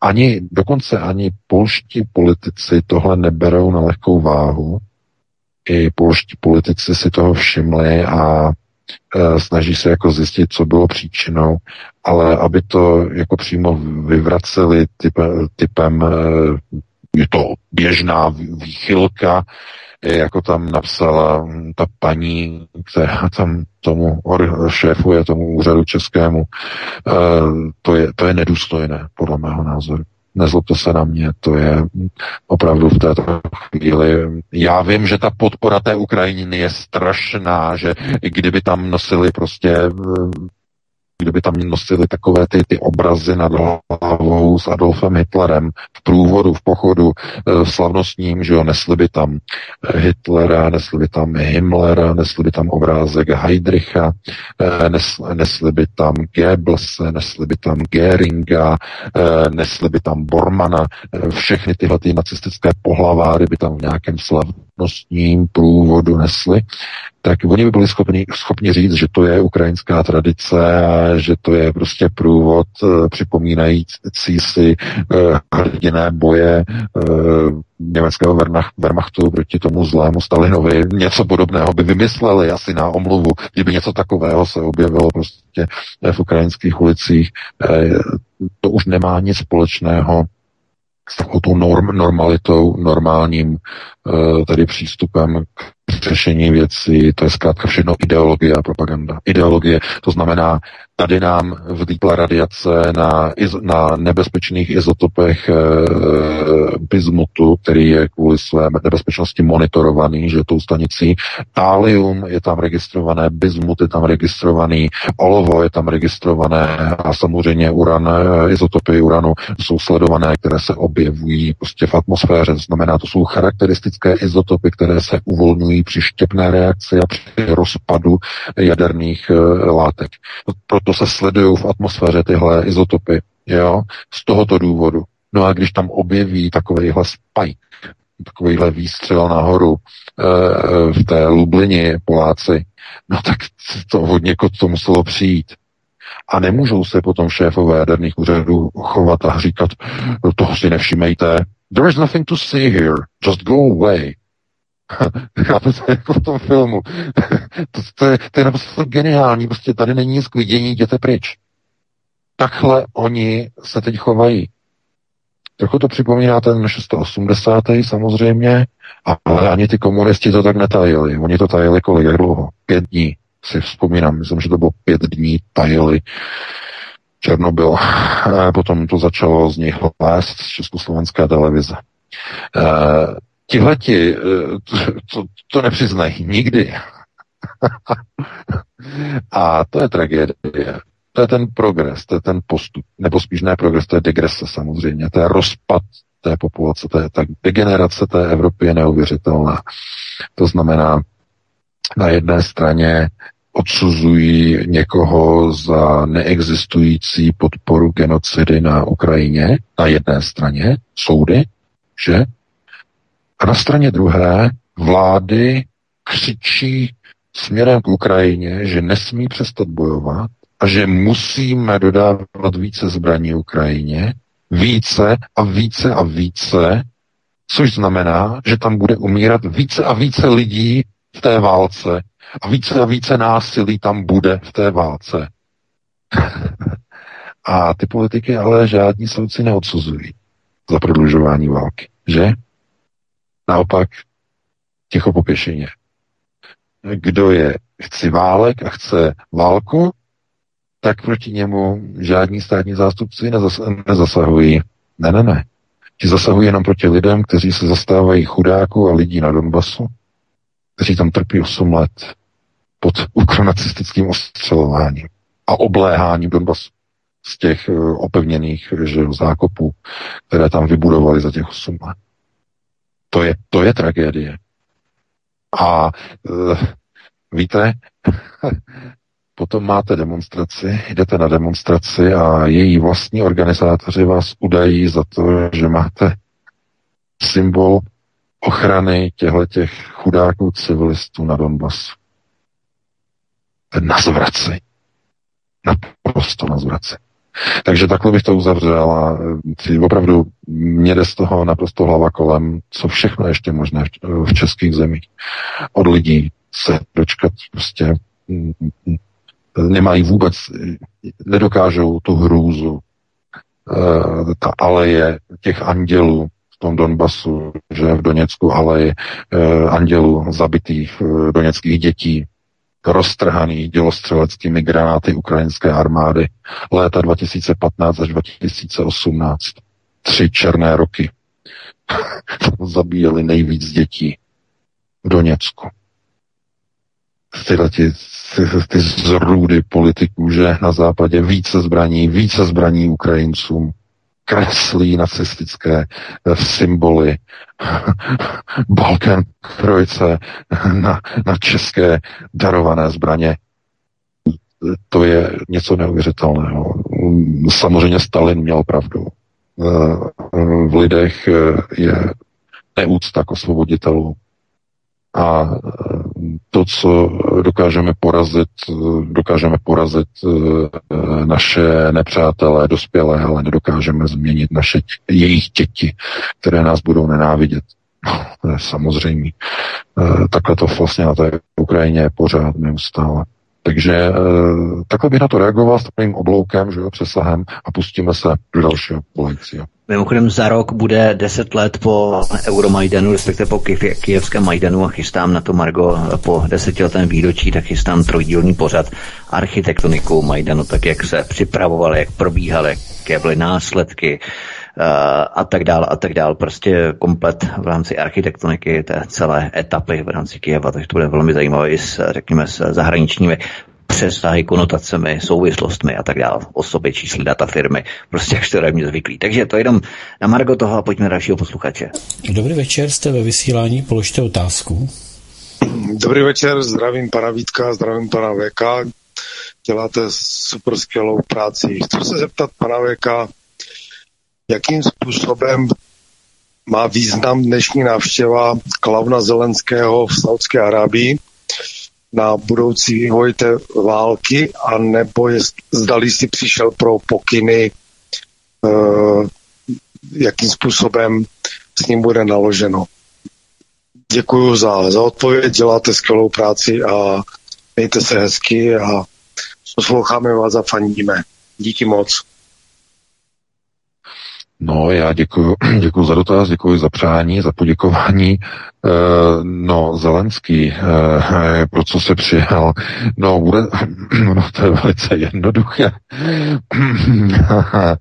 e, přišel samozřejmě lobovat, aby Saudská Arábie ukončila e, omezování těžby ropy a aby e, zkrátka nepomáhala těmito procesy e, zvyšování cen ropy na mezinárodních trzích a nepomáhala tím Rusku protože víte, že do Saudské Arábie nedávno před několika měsíci, hm, je to zpátky dva nebo tři měsíce, eh, kdy přijel Joe Biden do Saudské Arábie s úplně stejnou žádostí, to znamená, aby Saudská Arábie zvýšila objemy těžby ropy a oni odmítli. No a teď tam jde pro změnu Alzak se stejným požadavkem, to znamená, aby, aby Rusko zkrátka nemělo takové velké příjmy z prodejů ropy.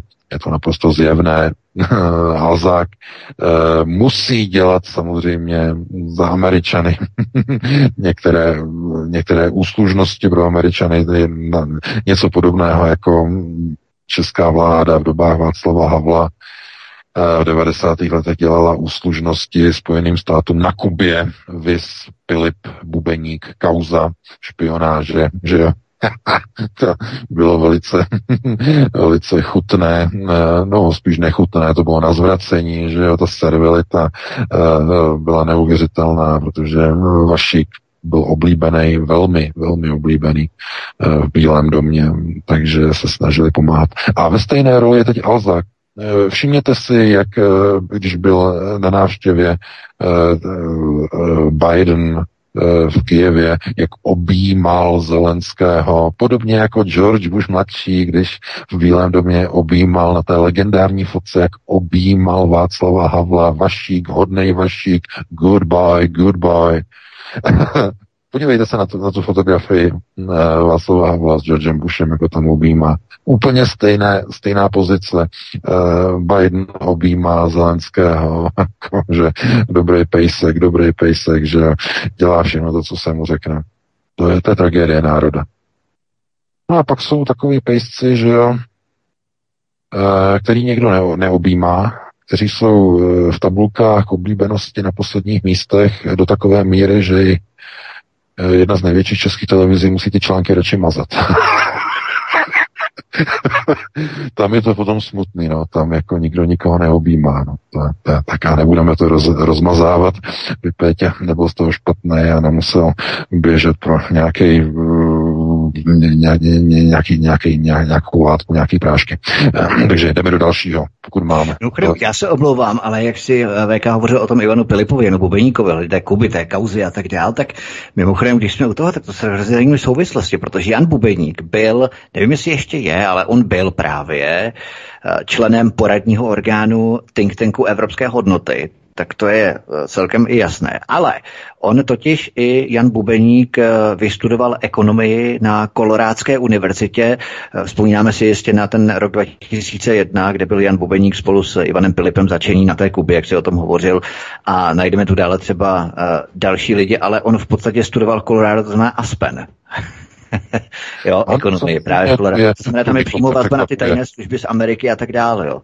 Ano, přesně tak. To je Aspen, to je přípravka takzvaných amerických eh, neokonů eh, prostě v Evropě. Oni, když potřebují někoho nasadit prostě pro americké stup, někoho pro amerického, tak samozřejmě začnou lovit v Aspenu. Aspen, eh, kdokoliv má něco společného s Aspenem, tak je samozřejmě transatlantickým kádrem Američanů. To je, to je good boy good boy, zcela jednoznačně. Každý, kdo takový je, tak je vázaný prostě na, na americkou strukturu moci zcela jednoznačně. Toto je identifikační znak. Ještě jedním identifikačním znakem je ta slovenská organizace Globsec, která je skrze Soroše vázaná taky zase samozřejmě na americké struktury. Takže to je jenom pro naše slovenské posluchače, kdokoliv je na Slovensku vázaný na Globsec, tak to je americká struktura moci řízení. To samé, co je Aspen Praze, eh, teda Aspen European Center eh, Prague, nebo tak nějak se jmenuje oficiálně, tak to samé vlastně Globsek na Slovensku. Jo, to, to je stejná linie. No, takže takhle bych to uzavřel a pustíme se do dalšího volající. Dobrý večer, jste ve vysílání, položte otázku. Dobrý večer panu Vítkovi a panu VK.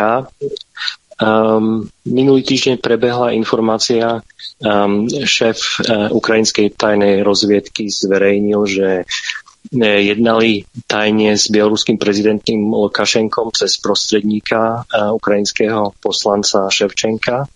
Um, na uh, majových, majových udalostiach teraz v Moskve, keď sa oslavovalo víťazstvo, tak Lukašenko sa tam v Moskve veľmi dlho nezdržal.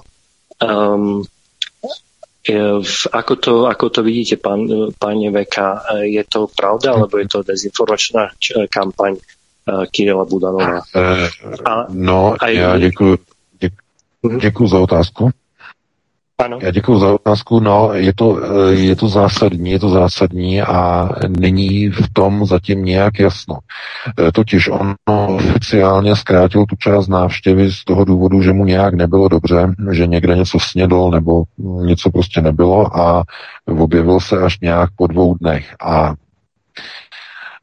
eh, je velké, velké riziko, velká pravděpodobnost, že tuhletu zdravotní indispozici využila vojenská ukrajinská rozvědka GUR, které šéfuje právě Budanov, to je ten pán, to je ten šéf uh, ukrajinské rozvědky, a Budanov možná se snaží tím tím rozehrát hru uh, rift, uh, rozpolcení mezi uh, Lukašenkem a Putinem, aby zasel v Putinovi podezření, že Lukašenko hraje křivě. To je, to je normální spravodajská taktika, to znamená, když chcete dva Eh, velmi dobré přátelé rozeštvat proti sobě, tak musíte v jednom z nich vyvolat podezření, že ten druhý hraje takzvaně křivou hru. Nějakým symbolem. Něco, vypustíte nějakou informaci, že ten druhý eh, nebyl mu špatně, ale potřeboval odejít dřív, aby se setkal s nějakým operativcem G, G, GUR. Vrazit mezi ně klín, prostě vrazit mezi ně A vrazí a vrazí mezi ně klín, přesně tak. E, já tohle to považuji za vysoce nepravděpodobné, že by to byla pravda, protože Lukašenko a jeho rodina je jejich přežití, život, přežití v Bělorusku je plně v rukách Kremlu po těch událostech z roku 2019 e, na konci léta když tam proběhl ten pokus o státní převrat. Od té doby je Lukašenko v rukách Kremlu a eh, on nemůže hrát levou ani náhodou, ani omylem. Takže mm, podle mě se jedná no, dezinformační hru Budanova, eh, který prostě má za úkol vytvořit rozštěpení a rift, eh, rozpolcení mezi, mezi Minskem a Moskvou tady těma, tady těma informacemi, jednoznačně. Takže takhle bych na to reagoval, no a pustíme se do dalšího volajícího, pokud tam máme někoho. Hmm, nemáme volajícího a tady ještě jednou připomenu telefonní číslo 774 139 044 to proto, aby, aby všichni, kdo chtějí volat, tak aby nevolali Martinovi nebo aby nevolali Helence, jako když, ne, jako když většinou volají mě tak abyste volali na správný telefon. No a e, jestli chcete, využijte pánové zatím tu chvilku na něco, na nějakou diskuzi. A už máme volajícího, dobré, už no, se Mám tady připravené témata záložní, ale je to Zafungovalo to. Dobrý večer, jste rovnou ve vysílání, položte otázku. Láďa, zdravím, Praha. Eh, chci se zeptat, eh, eh, všiml jsem si, že Ukrajina nebo respektive Zelenský vyhrožuje Evropě teroristickýma útokama v případě, že nedostane zbraně nebo pomoc, kterou doposávají dostával. Podle mýho názoru proti tomu není obrana, vzhledem k tomu, kolik je Ukrajinců v Evropě. Díky, budu poslouchat. Bych tomu přihodil ještě, že Zelenský chtěl dokonce vyhodit eh, plynovod družba, eh, pokud nedostane On, eh, nejenom, a tak dále. Ne, nejenom Zelenský, ale tohleto, tohleto vyhrožování, o tom jsem měl článek a i video tam máte, to nebyl přímo Zelenský, to byl jeho poradce Michailo Podoljak, který vyhrožoval, že pokud by došlo k tomu, o čem hovořil na francouzské televizi,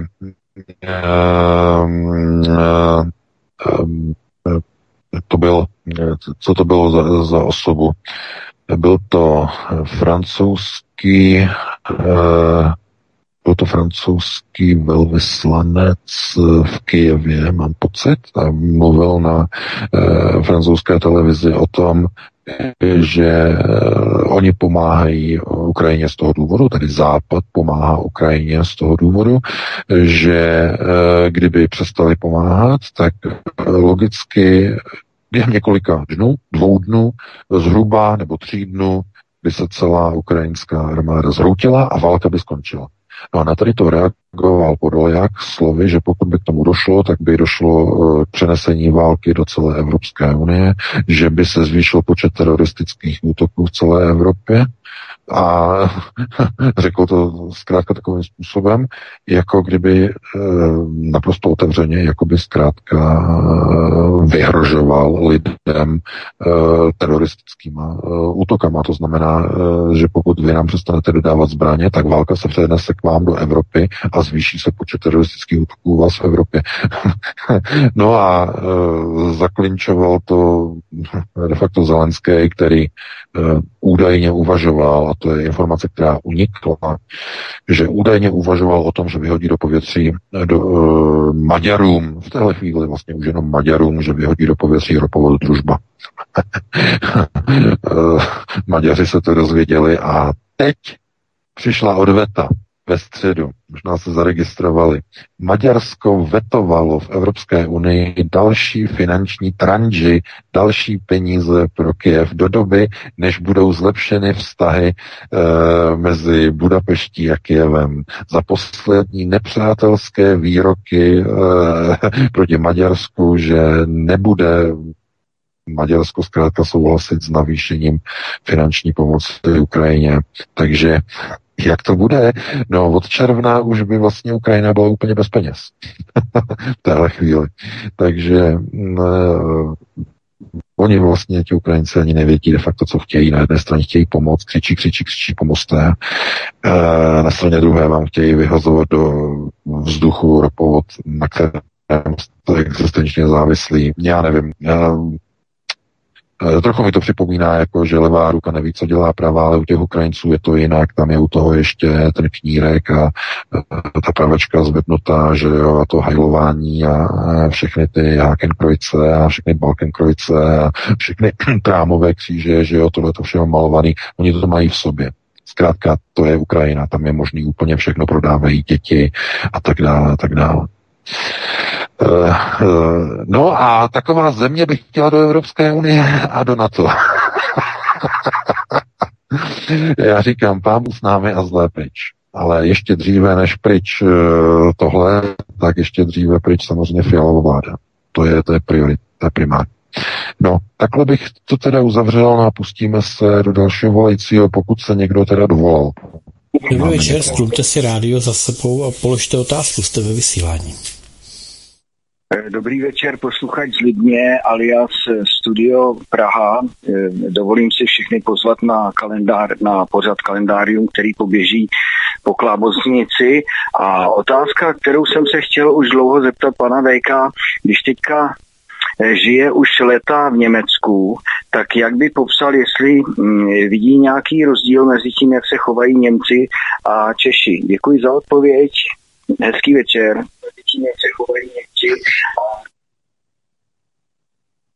No, já děkuji za dotaz. Já tam slyšel něco dvakrát, asi to bylo, to, to byla, to bylo echo, předpokládám. To bylo rádio, které hrálo v pozadí. Jako to bylo pokračování dotazu? Bylo to pokračování? Ne, ne, to bylo rádio, které hrálo v pozadí, v pohodě. Jo, dobře, dobře, dobře, dobře. jo, jasně. No ne, já děkuji za dotaz. No, rozdíly, jaké jsou rozdíly? No, prosím vás, rozdíly v tom myšlení e, nejsou, nejsou de facto ani postřehnutelné, e, protože to, to tady funguje trochu jinak. E, tady ekonomická stránka věci, tady je největší otázkou teď. Ekonomická stránka věci, energie, paliva, e, to je úplně to klíčové. A, a co se týče tedy lidského jakoby nazírání na celý ten problém, o tom se nikdo bavit nechce. Nikdo se o tom nechce bavit. Takže to je asi podobná situace jako v České republice. Já předpokládám, že v tom žádný velké rozdíly v tom nenajdete. Eh, hodnotově se to určitě mění, no minimálně se to mění samozřejmě v příjmech, protože jinak eh, ceny energií samozřejmě eh, zase dívají tady a jinak se na to díváte u vás samozřejmě s vašimi třetinovýma, čtvrtinovýma nebo pětino, pětinovýma mzdama, zcela jednoznačně. Ale víte, rozdíl je zásadní v tom, že tady Eh, teď eh, Scholz a jeho parta eh, zastavili poslední jaderné elektrárny, poslední jaderky, uzavřeli. A jestli se ptáte, odkud bude ten rozdíl, že energetický proudit sem pro fabriky, tak mám pro vás dobrou zprávu, nebo ne dobrou. Asi takovou zajímavou. No bude to od vás. No ano, od vás. Čes bude kompenzovat Eh, výpadek eh, tady odstavených jaderných elektráren. Panečku, spadly teď asi hodně lidem, eh, předpokládám, hodiny ze zdi. Ale možná byste se taky zeptali, že jo, proč země, která je největším exportérem v celé Evropě elektrické energie, proč máte jedny z nejdražších cen energií pro domácnosti, že? Odpověď je jednoduchá. Mafie. U moci ve vládě. A jsme u toho zpátky. Mafie. Mafie nemá soucit s obyvatelstvem, s vlastníma lidmi. Jenom zdírat, poškubat. Jako e, máte struhadlo, že jo, tak pořádně se dřít. Pořádně, jako když citron nebo něco prostě na struhadle struháte, tak pořádně úplně až na kůž. Takhle to funguje. A kdo s tím něco udělá? Nebo může udělat? No lidi, lid. No a co s tím udělá lid, když má v pí na lehátku? A většina lidí je tupelos. A většina lidí uh, zkrátka vohne záda a drží hubu a krok. A mašíruje. Buď do práce, nebo na frontu. To je jedno, podle toho, jak nahoře Führer rozhodne. Že? To je tragédie. Takže zase s přesahem, já nechci být takhle negativní, ale nemyslete si, to není jenom Láďa Vrábel, kdo je z toho zoufalý, eh, jaká je situace českého národa. Zdaleka. Zdaleka. Zdaleka ne jediný. No, takže pustili bychom se do dalšího volajícího. Dobrý večer, jste ve vysílání, položte otázku. Dobrý večer, tady Marie z Moravy, zdravím pana VK a všechny ostatní. Já s ohledem na to, co dělá Světová zdravotnická organizace v současné době, což je vlastně snaží se převzít kontrolu nad všemi těly na země kouli. Pokud to projde, tak můžou všechny naočkovat a je to vyřešeno. Proto si myslím, že ta válka, nebo vůbec všeobecně, je jenom zástupné že jde o depopulaci v prvé, na prvním místě. A s tím souvisí i to, že ten boj mezi Židy vlastně je zbytečný, protože jako správci tu planetu budou odevzdávat. Takže si myslím, že všechno je jenom komedie. Co vy na to, pane VK? Děkuji. No, i tady s tím názorem nemůžu souhlasit. Eh, Tohle to, o čem eh, mluvíte, to je ten, to je ten akt eh, Mezinárodní zdravotnické organizace o vytvoření toho mezinárodního očkovacího standardu. Já jsem o tom četl článek. Pozor, pozor, pozor, pozor, pozor, pozor, pozor, abychom tady nezaměňovali dvě různé věci. To je v plánu tak jako tak. To probíhá nezávisle na válce na Ukrajině. To je proces řízení, který oni připravovali celou dobu i během covidové krize. To znamená, oni kvůli tomu, že skončila covidová krize a začala válka, oni, ne, oni nepřestali na tom pracovat. Aby jsme si rozuměli. Jo? Oni měli pouze klid na práci, aby mohli dál pracovat a zavedou to bez ohledu na to, jestli válka bude pokračovat na Ukrajině nebo nebude to je, jim to, to, to je něco úplně jiného. Uh, jediná naděje, která tam je, je ta, že dokud ta válka bude pokračovat, uh, západní země nebudou mít uh, ekonomické možnosti na další covidovou pandemii. A nebo jinou pandemii, nejenom covidovou, ale jinou vopičí a králičí a prasečí a ptačí a kde si, co si. Nebudou mít na to prostředky a peníze a všechny ty kompenzační programy a tak dále. Teď musí mít peníze na jednu věc, na válku na Ukrajině. Proto je naděje, že dokud bude válka pokračovat na Ukrajině, tak tyhle ty věci covidového eh, pandemického šílenství se nebudou zatím nějak rychle nikde realizovat. Samozřejmě, že je tam určitá konvergence, slučování procesů dohromady. To znamená, jakmile bude hotovo z jejich strany, oni začnou slučovat, konvergovat ten proces e, té zdravotní elektronické aplikace pod VHO, pod Světovou zdravotnickou organizací toho průkazu zdravotního, začnou slučovat s elektronickými občankami, o kterých jsme mluvili v našem pořadu. To znamená slučovat, to znamená, bude to konvergovat do jednoho společného total control informačního systému. To ano. Tak to ano ale intenzita nasunování bude závislá na průběhu války na Ukrajině, protože oni nemají teď momentálně finance na to, aby mohli vést dva strukturální eh, procesy, rezetové procesy, eh, jak válka na Ukrajině, tak ještě eh, ohledně obyvatelstva, znamená tak nasunování totální kontroly. Oni to mohou dělat určitou rychlostí, která není maximální, jak, jaká by měla být, jak oni by chtěli, ale nebrání jim to v tom, aby v tom pokračovali. Určitou rychlost. Takže takhle bych na to reagoval a pustíme se do dalšího volajícího. Další volající není. Nemáme. Dneska je takový klid docela radiový. Takže máme 53. No, protože, protože, samo, protože, protože samozřejmě je hokej, to je jasný, to je jasný důvod. No, jo. Ani neregistruji, že je nějaký hokej. Jsem úplně a mimo prostě, sportovní prostě Všichni, všichni jedou prostě hokejové záležitosti, hele, puk, rychle za ním. A to je, eh, to je přesně ono. No tak lidi potřebují taky nějakou zábavu, nemůžou pořád poslouchat jenom jenom pesimistického, že jo, negativního pana VK, že jo, Vítka, který mu přitakává, že jo, kdyby radši mluvili o něčem pěkným, že jo, pořád takový negativní, dalo by se mluvit, že o pěkných věcech, krásných věcech, no tak třeba jak někdo, kdo má peníze, pojede na krásnou dovolenou, tam bude mít nádherný počasí, e, bude tam mít nějaké zajímavé partnerky v rámci plný penze, e, že jo, teď tam prostě budou jezdit někde na těch motorových člunech, že jo, korálové pobřeží, no krásný, nádherný, Sice se tam nikdy nedostanete, budete o tom jenom poslouchat, ale bude to krásný, bude to pěkný. Takže, jenže takovéhle kontenty a obsahy pořadu my tady nemáme, že jo. My tady řešíme trochu jiné věci, no a je jasné, že lidé se chtějí prostě odreagovat tu mm, prostě sportu, že sport je, eh, je takový ventil, který uvolňuje napětí ve společnosti, jako když po obsazení vojsky Varšavské smlouvy, eh,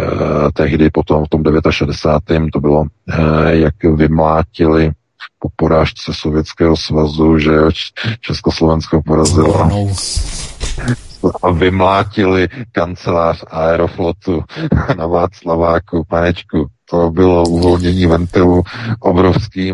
Eh, no a takhle to funguje vlastně stále pořád, že jo. Lidi potřebují nějaký uvolnění se odventilovat. Máme hovor. V Paříži se taky uvolňovali, v Paříži se taky uvolňovali. No, máme nikoho, Petře? Tak dobrý večer, ještě. jste ve vysílání, položte otázku ještě. Eh, dobrý večer, já už jsem tady volal, ale eh, kvůli tomu, že se nikto neozval, tak jsem si dovolil zavolat ještě raz. Doufám, že to nevadí. Um, len tak na, nakoniec by som chcel spomenúť, že Elon Musk uh, tento týždeň označil Georgia Sorosa za nepriateľa uh, ľudstva a civilizácie. Um, takže to je len tak na, na koniec. Dobré, jako byste to komentovali. Děkujeme. A já ještě přihodím ohledně Ilona Maska. Totiž oni ho hrozně teď začínají tepat, protože on jim vzal Twitter, že on jim vzal jednu hračku, oni jsou ně hrozně naštvaní a tak dál. A on jim teď, oni, jim, oni mu teď začali tepat do nějaké startovní co to bylo, kdy startují rakety do vesmíru a není to, není to Canaveral, Miss Canaveral na Floridě, je to něco jiného, nevím přesně kde, že tam byl prý nějaký indiánský pozemek a že tam rostou nějaké vzácné kytičky a on si dovolí ten Elon Musk tam vypouštět rakety do vesmíru. Jo, jak oni hledají opravdu to, ten nesmysl, no, že jde 20 let a najednou to, to začalo vadit. Tohle to jsou věci takzvaných, tohle, to, tohle to je projev těch takzvaných liptards. Jo, jsou liptardové, prostě uh, liberální, no, že jo, liptard je lip, liberální sračka, že jo, s odpuštěním, no, zkráceně. A uh, oni prostě něco si musí najít, že jo. E, když někdo chce psa být, musí si najít nějakou hůl, takže tam našli prostě nějaké broučky, našli tam nějaké indiánské pohřebiště, Elon Musk jim tam startuje rakety 200 let poté, co tam přestali pohřbívat. Ano, samozřejmě dá se to na něj najít. On je štve, protože jednoznačně on patří do té, do té zvláštní skupiny prostě těch lidí s tím Aspergerem, kteří si jedou zkrátka svoje a nejsou ovlivnitelní. To je jedna z věcí, tady těch lidí, že nedají se prostě ovlivnit, nedají se koupit. Uh, to je sympatické, jako jo. On je svůj. Má Aspergera, jo, uh, Elon Musk. No, má, no, no, má, má. Jo, tak Greta, jo. No, no. Tak. Takže jako můžou mít takhle, záleží pozitivní. Jak, jak, má, záleží samozřejmě na tom, uh, jestli on, jak je nastavený, že jo? Někdo může mít prostě aspika uh, typem uh, jako Greta, to znamená agresivní, jo, jasně. úplně agresivní a nejradši by všechno prostě rezetovala, organizovala, no a druhá je zase ukotvená zkrátka druhý model je od, ukotvený nějak úplně jinak, jako ke svobodě a uh, on, protože Musk je, je absolutista, on podporuje jako absolu, absolutní svobodu a tak dále, ale nemohl, že jo, protože by mu zase zavřeli prostě Twitter, že jo, všechny ty kontrolní organizace, on je z toho celý špatný, tak radši se rozhodl, že odejde z vedení toho Twitteru, nevím, jestli už odešel, nebo tam uh, někoho dosadil, nějakou, myslím, nějaká ženská je tam teď dosazena, ale co, o co jde, že zkrátka s těma lidma oni zkrátka nemůžou vendlovat, že oni s nima nemůžou hejbat, oni jsou svý, oni jsou vlastní a zase do určité míry je to jako sympatické, že jo. Protože oni jsou úplně vytočeni k nepříčetnosti, že jo. Oni by na něho mohli jít z různých stran, že jo. Zkoušeli to přes něj na reklamní sponzory, že mu se berou tohleto, tohleto. Oni odešli, potom se vrátili, protože zjistili, že ten Twitter potřebujou. že Coca-Cola odešla, potom se vrátila, Pepsi odešla, potom se vrátilo.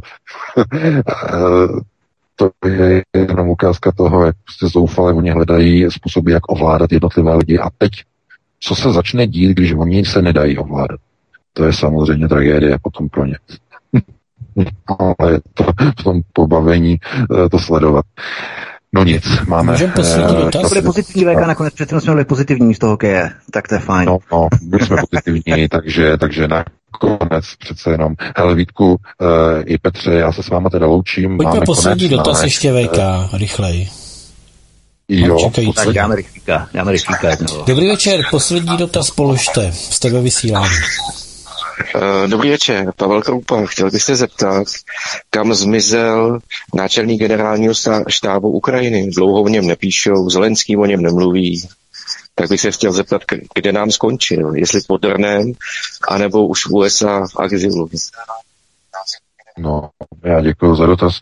Eh, děkuji za dotaz, na to je jednoduchá odpověď. Eh, Valery Zalužný jako vrchní velitel ozbrojených sil Ukrajiny a velitel operace je stále nezvěstný, nezvěstný už 17 eh, dní, eh, je neznámo, kde se nachází.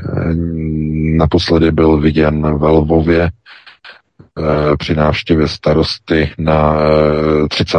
dubna.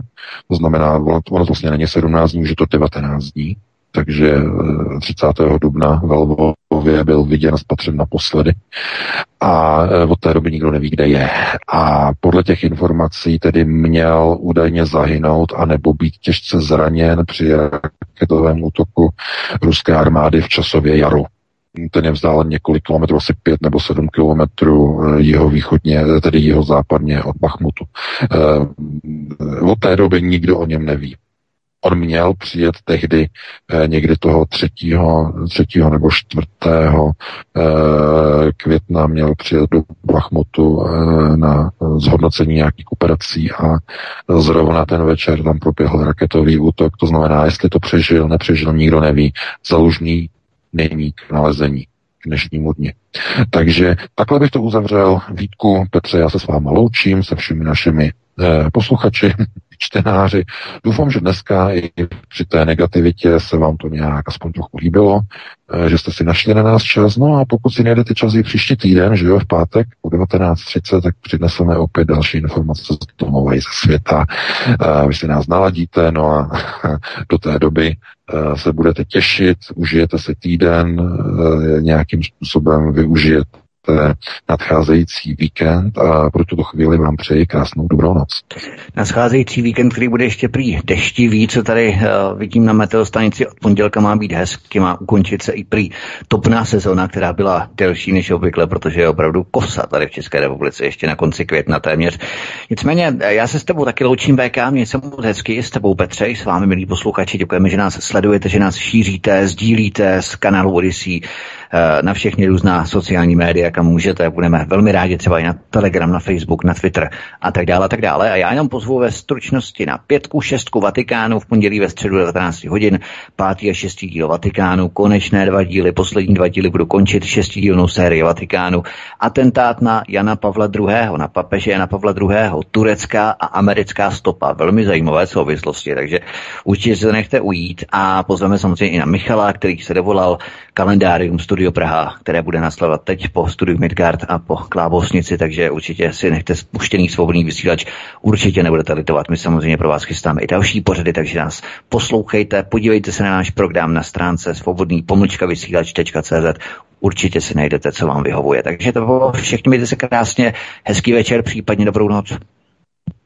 Děkuji všem, co se dneska účastnili, ať to byl Vítek, ať to byl VK, ať se to byli vy, milí posluchači.